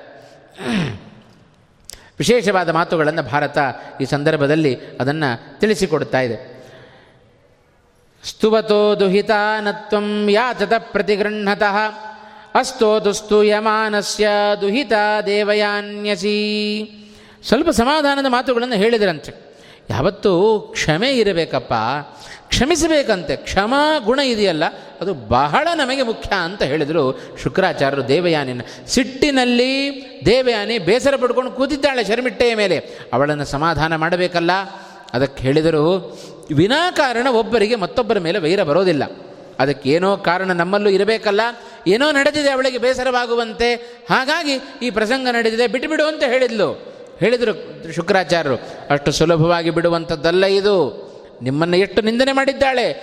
ಯಾಚಕನ ಮಗಳು ಅಂತ ನನ್ನನ್ನು ಒಂದೆರಡು ಬಾರಿ ಅಲ್ಲ, ಅನೇಕ ಬಾರಿ ನಿಂದನೆ ಮಾಡಿದ್ದಾಳೆ. ಅಷ್ಟೇ ಅಲ್ಲ ಬಾವಿಯಲ್ಲಿ ನನ್ನ ತಳ್ಳಿದ ನಂತರ ರಕ್ಷಣೆ ಮಾಡು ಮಾಡು ಅಂತ ಕೇಳಿದೆ. ಸಹಾಯ ಹಸ್ತವನ್ನು ಕೊಡದೆ ಅಹಂಕಾರದಿಂದ ಹೋಗಿಬಿಟ್ಟಿದ್ದಾಳೆ ಶರ್ಮಿಷ್ಠೆ. ಇಂಥವಳನ್ನು ಹೇಗೆ ಸುಮ್ಮನೆ ಬಿಡೋದು? ಹೀಗೆ ಶುರುವಾಯಿತು ಅವರಿಬ್ಬರಲ್ಲಿ ದ್ವೇಷ. ಆಗ ಹೇಳಿದರು ಶುಕ್ರಾಚಾರ್ಯ ಸ್ವಲ್ಪ ಸಮಾಧಾನ ಪಡಿಸ್ತಾ ಇದ್ದಾರೆ. ನೋಡಮ್ಮ ಸ್ವಲ್ಪ ಕ್ಷಮೆ ಇರಬೇಕು ಅಂತ ತಿಳಿಸ್ತಾ ಇದ್ದಾರೆ. ಕ್ಷಮಾಂ ಕೃತ್ವ ವಿಶಾಲಾಕ್ಷಿ ಕ್ಷಮಾಸಾರ ಹಿ ಸಾಧವ. ಎಂಥ ಮಾತು. ಇಡೀ ಜಗತ್ತೇ ಅನುಸರಿಸಬೇಕಾದ ಒಂದು ಮಾತನ್ನು ಶುಕ್ರಾಚಾರ್ಯರು ತಮ್ಮ ಮಗಳ ಮೂಲಕ ತಿಳಿಸಿಕೊಟ್ರು. ಯಾರೇ ಆಗಲಿ ಕ್ಷಮೆ ಅದು ಬಹಳ ಮುಖ್ಯ ಅಂತ ಹೇಳ್ತಾ ಇದ್ದಾರೆ. ಯಾಕೆಂದರೆ ಇವತ್ತು ತಪ್ಪು ಮಾಡಿದ, ಯಾರು ತಪ್ಪು ಮಾಡೋದಿಲ್ಲ? ಪ್ರತಿಯೊಬ್ಬರು ತಪ್ಪನ್ನು ಮಾಡ್ತಾರೆ. ಆದರೆ ನಾವು ಮಾಡಿದ ತಪ್ಪು ನಮಗೆ ಕ್ಷಮೆಗೆ ಅರ್ಹ ಅಂತಾದರೆ ಮತ್ತೊಬ್ಬರು ಮಾಡಿದ ತಪ್ಪನ್ನು ಯಾಕೆ ಕ್ಷಮಿಸೋದಿಲ್ಲ? ಹಾಗಾಗಿ ಉತ್ತಮರ ಸಾಧುಗಳ ಕೆಲಸ ಏನಪ್ಪ, ಅವರ ಸ್ವಭಾವ ಹೇಗಿರಬೇಕು ಅಂದರೆ, ತಾವು ಮಾಡಿದ್ದು ತಪ್ಪು ತಪ್ಪಲ್ಲ ಅಂತಾದರೆ ಮತ್ತೊಬ್ಬರು ಮಾಡಿದ್ದು ತಪ್ಪು ಯಾಕೆ? ಆದ್ದರಿಂದ ಮತ್ತೊಬ್ಬರು ತಪ್ಪು ಮಾಡಿದರೆ, ಅದನ್ನು ಕ್ಷಮಿಸುವ ದೊಡ್ಡ ಗುಣ ಅದು ಸಾಧುಗಳಲ್ಲಿ ಇರಬೇಕು, ಸಜ್ಜನರಲ್ಲಿ ಇರಬೇಕು. ಆದ್ದರಿಂದ ಸ್ವಲ್ಪ ಸಹಿಸು ಅಂತಂದರು ಶುಕ್ರಾಚಾರ್ಯರು. ಇಂಥದ್ದೇ ಒಂದು ಮಾತು ರಾಮಾಯಣದಲ್ಲಿಯೂ ಕೂಡ ಬರುತ್ತೆ. ಇದು ಮಹಾಭಾರತದಲ್ಲಿ ಶುಕ್ರಾಚಾರ್ಯರು ಹೀಗೆ ತಿಳಿಸಿಕೊಟ್ರೆ, ರಾಮಾಯಣದಲ್ಲೂ ಸೀತೆ ಹೇಳ್ತಾಳಂತೆ ಹನುಮಂತ ಎಲ್ಲರ ಯುದ್ಧ ಆಯಿತು. ರಾವಣ ಸತ್ತ. ಸೀತೆಯ ಬಳಿಗೆ ಹೋದ. ಸೀತೆಯ ಬಳಿಗೆ ಹನುಮಂತ ಹೋದಾಗ ರಾವಣ ಸತ್ತಿದ್ದಾನೆ. ಇನ್ನು ಕೆಲವೇ ನಿಮಿಷಗಳಲ್ಲಿ ನಿನ್ನ ಗಂಡನಾದ ಶ್ರೀರಾಮಚಂದ್ರ ಬಂದು ನಿನ್ನನ್ನು ಕರ್ಕೊಂಡು ಹೋಗ್ತಾನೆ ಅಂತ ಹೇಳಿದ.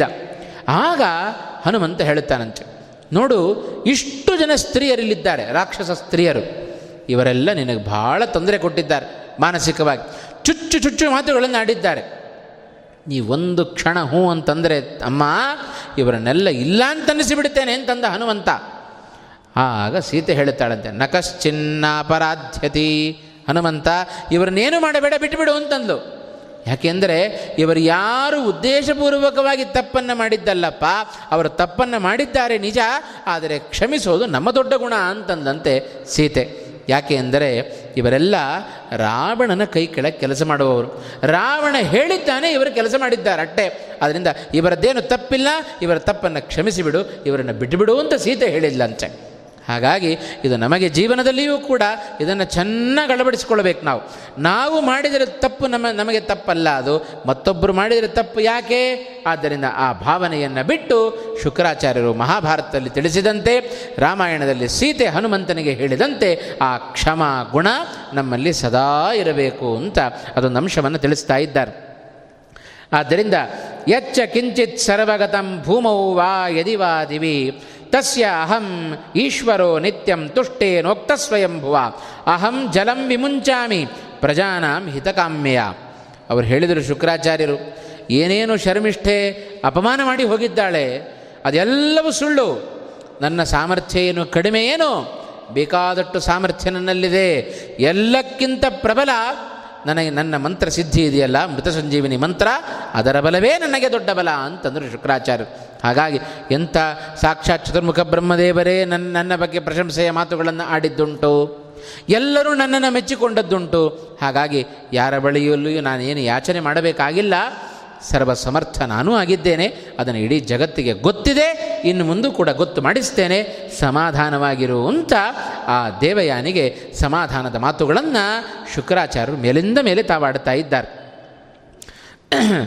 ವೈಶಂಪಾಯನ ಉವಾಚ, ಏವಂ ವಿಷಾದಮಾಪನ್ನ, ಮನ್ಯುನಾ ಸಂಪ್ರಪೀಡಿತಾಂ, ವಚನೈ ಮಧುರೈ ಶ್ಲಕ್ಷ್ಣೈ ಸಾಂತ್ವಯಾಮಾಸತಾಂ ಪಿತಾ। ಅತ್ಯಂತ ಖಿನ್ನಳಾದ ಶರ್ಮಿಷ್ಠೆಯ ಮಾತುಗಳಿಂದ ಅತ್ಯಂತ ಖಿನ್ನಳಾದ ಆ ದೇವಯಾನಿಯನ್ನು ತಂದೆಯಾದ ಶುಕ್ರಾಚಾರ್ಯರು ಅನೇಕ ಮಧುರವಾದ ಮಾತುಗಳಿಂದ, ಸಮಾಧಾನದ ಮಾತುಗಳಿಂದ ಆ ದೇವಯಾನಿಯನ್ನು ಸಮಾಧಾನಪಡಿಸಿದರು. ಅವರ ಸಮಾಧಾನದ ಮಾತುಗಳು ಒಂದೆರಡು ಮಾತುಗಳಲ್ಲಿ ಅಲ್ಲ, ಸುಮಾರು ಮುಂದಿನ ಅಧ್ಯಾಯದಲ್ಲಿಯೂ ಕೂಡ ಅವರ ಮಾತು ಸಾಂತ್ವನದ ಮಾತುಗಳು ಮುಂದೆ ಬರೀತಾ ಇದೆ. ಇಲ್ಲಿಗೆ ಒಂದು ಅಧ್ಯಾಯದ ಸಮಾಪ್ತಿ ಆಗಿದೆ. ಆದ್ದರಿಂದ ಈ ಒಂದು ಭಾಗದಲ್ಲಿ ಸಮಯವೂ ಕೂಡ ಆಗಿದೆ. ಆದ್ದರಿಂದ ಈ ಒಂದು ಆದಿಪರ್ವದಲ್ಲಿ ಎಪ್ಪತ್ತ ಎರಡು ಅಧ್ಯಾಯಗಳು ಸಮಾಪ್ತಿಯಾಗಿದ್ದಾವೆ. ಮತ್ತು ಮುಂದಿನ ಅಧ್ಯಾಯದಲ್ಲಿಯೂ ಕೂಡ ಶುಕ್ರಾಚಾರ್ಯರು ದೇವಯಾನಿಗೆ ಸಮಾಧಾನವನ್ನು ಪಡಿಸಿದ್ದು, ತದನಂತರದಲ್ಲಿ ಶುಕ್ರಾಚಾರ್ಯರ ಅಪ್ಪಣೆಯ ಮೇರೆಗೆ ಯಯಾತಿಯನ್ನು ದೇವಯಾನಿ ತಾನು ವಿವಾಹ ಆಗ್ತಾಳೆ ಎನ್ನುವ ಪ್ರಸಂಗವನ್ನು ಮುಂದುವರೆಸ್ತಾ ತದನಂತರದಲ್ಲಿ ಆ ಮುಂದಿನ ಕುರುಕುಲದ ವರ್ಣನೆಯನ್ನು ವೈಶಂಪಾಯನರು ಮಾಡುತ್ತಾ ಇದ್ದಾರೆ. ಹಾಗಾಗಿ ಈ ಒಂದು ವಂಶಾನುಚರಿತೆ ಅದು ವಿಶೇಷವಾಗಿ ನಮಗೆ ಪುಣ್ಯಪ್ರದ ಮಹಾಭಾರತದಲ್ಲಿ ವ್ಯಾಸರು ಹೇಳಿದ ಒಂದೊಂದು ಮಾತು ಅದು ನಮಗೆ ಜೀವನಕ್ಕೆ ಅತ್ಯಂತ ಮಂಗಳಪ್ರದವಾದದ್ದು ಎಂಬುದಾಗಿ ತಿಳಿತಾ ಏನು ನಿರಂತರವಾದ ಈ ಒಂದು ಮಹಾಭಾರತದ ಜ್ಞಾನಯಜ್ಞ ನಡೀತಾ ಇದೆ. ಈ ಜ್ಞಾನಯಜ್ಞದಲ್ಲಿ ಭಾಗವಹಿಸೋದಕ್ಕೆ ಉತ್ತಮವಾದ ಅವಕಾಶವನ್ನು ಪರಮ ಪೂಜ್ಯ ವಿದ್ಯಾ ವಿದ್ಯಾ ಶ್ರೀಶತೀರ್ಥ ಶ್ರೀಪಾದಂಗಳವರು ಕಲ್ಪನೆಯನ್ನು ಮಾಡಿಕೊಟ್ಟಿದ್ದಾರೆ. ಅವರ ಪಾದಾರವಿಂದಗಳಲ್ಲಿ ಶಿರಸಾಷ್ಟಾಂಗ ಪ್ರಣಾಮಗಳನ್ನು ಸಲ್ಲಿಸಿ ಈ ಒಂದು ಐದು ದಿವಸಗಳಲ್ಲಿ ಏನು ಈ ಒಂದು ವ್ಯಾಸಪೀಠದಲ್ಲಿ ಕುಳಿತು ಬಂದಿದೆ. ಅದು ಪರಮ ಪೂಜ್ಯ ಪಿಜಾವರ ಶ್ರೀಪಾದಂಗಳವರ ಪರಮಾನುಗ್ರಹ ಎಂಬುದಾಗಿ ಭಾವಿಸ್ತಾ ಈ ಐದು ದಿವಸಗಳ ಆ ಒಂದು ಪ್ರವಚನದ ಫಲವನ್ನು ಗುರುಗಳ ಅಂತರ್ಯಾಮಿಯಾದ ಭಗವಂತನಿಗೆ ಅರ್ಪಣೆಯನ್ನು ಮಾಡುತ್ತಾ ಇದ್ದೇನೆ. ಈ ಮಹಾಭಾರತವನ್ನು ರಚನೆ ಮಾಡಿದ ವ್ಯಾಸರು ತದ ಅಭಿನ್ನನಾಗಿರತಕ್ಕಂಥ ಕೃಷ್ಣ ಪರಮಾತ್ಮ, ಆ ಎಲ್ಲರ ಅನುಗ್ರಹ, ಹರಿವಾಯುಗಳ ಅನುಗ್ರಹ ಎಲ್ಲ ಶ್ರೋತೃಗಳಿಗೂ ಆಗಲಿ ಎಂಬುದಾಗಿ ಪ್ರಾರ್ಥನೆಯನ್ನು ಮಾಡಿಕೊಂಡು ಈ ಪ್ರವಚನವನ್ನು ಇಲ್ಲಿಗೆ ಮುಕ್ತಾಯ ಮಾಡ್ತಾ ಇದ್ದೇನೆ. ಶ್ರೀಕೃಷ್ಣ ಅರ್ಪಣಮಸ್ತು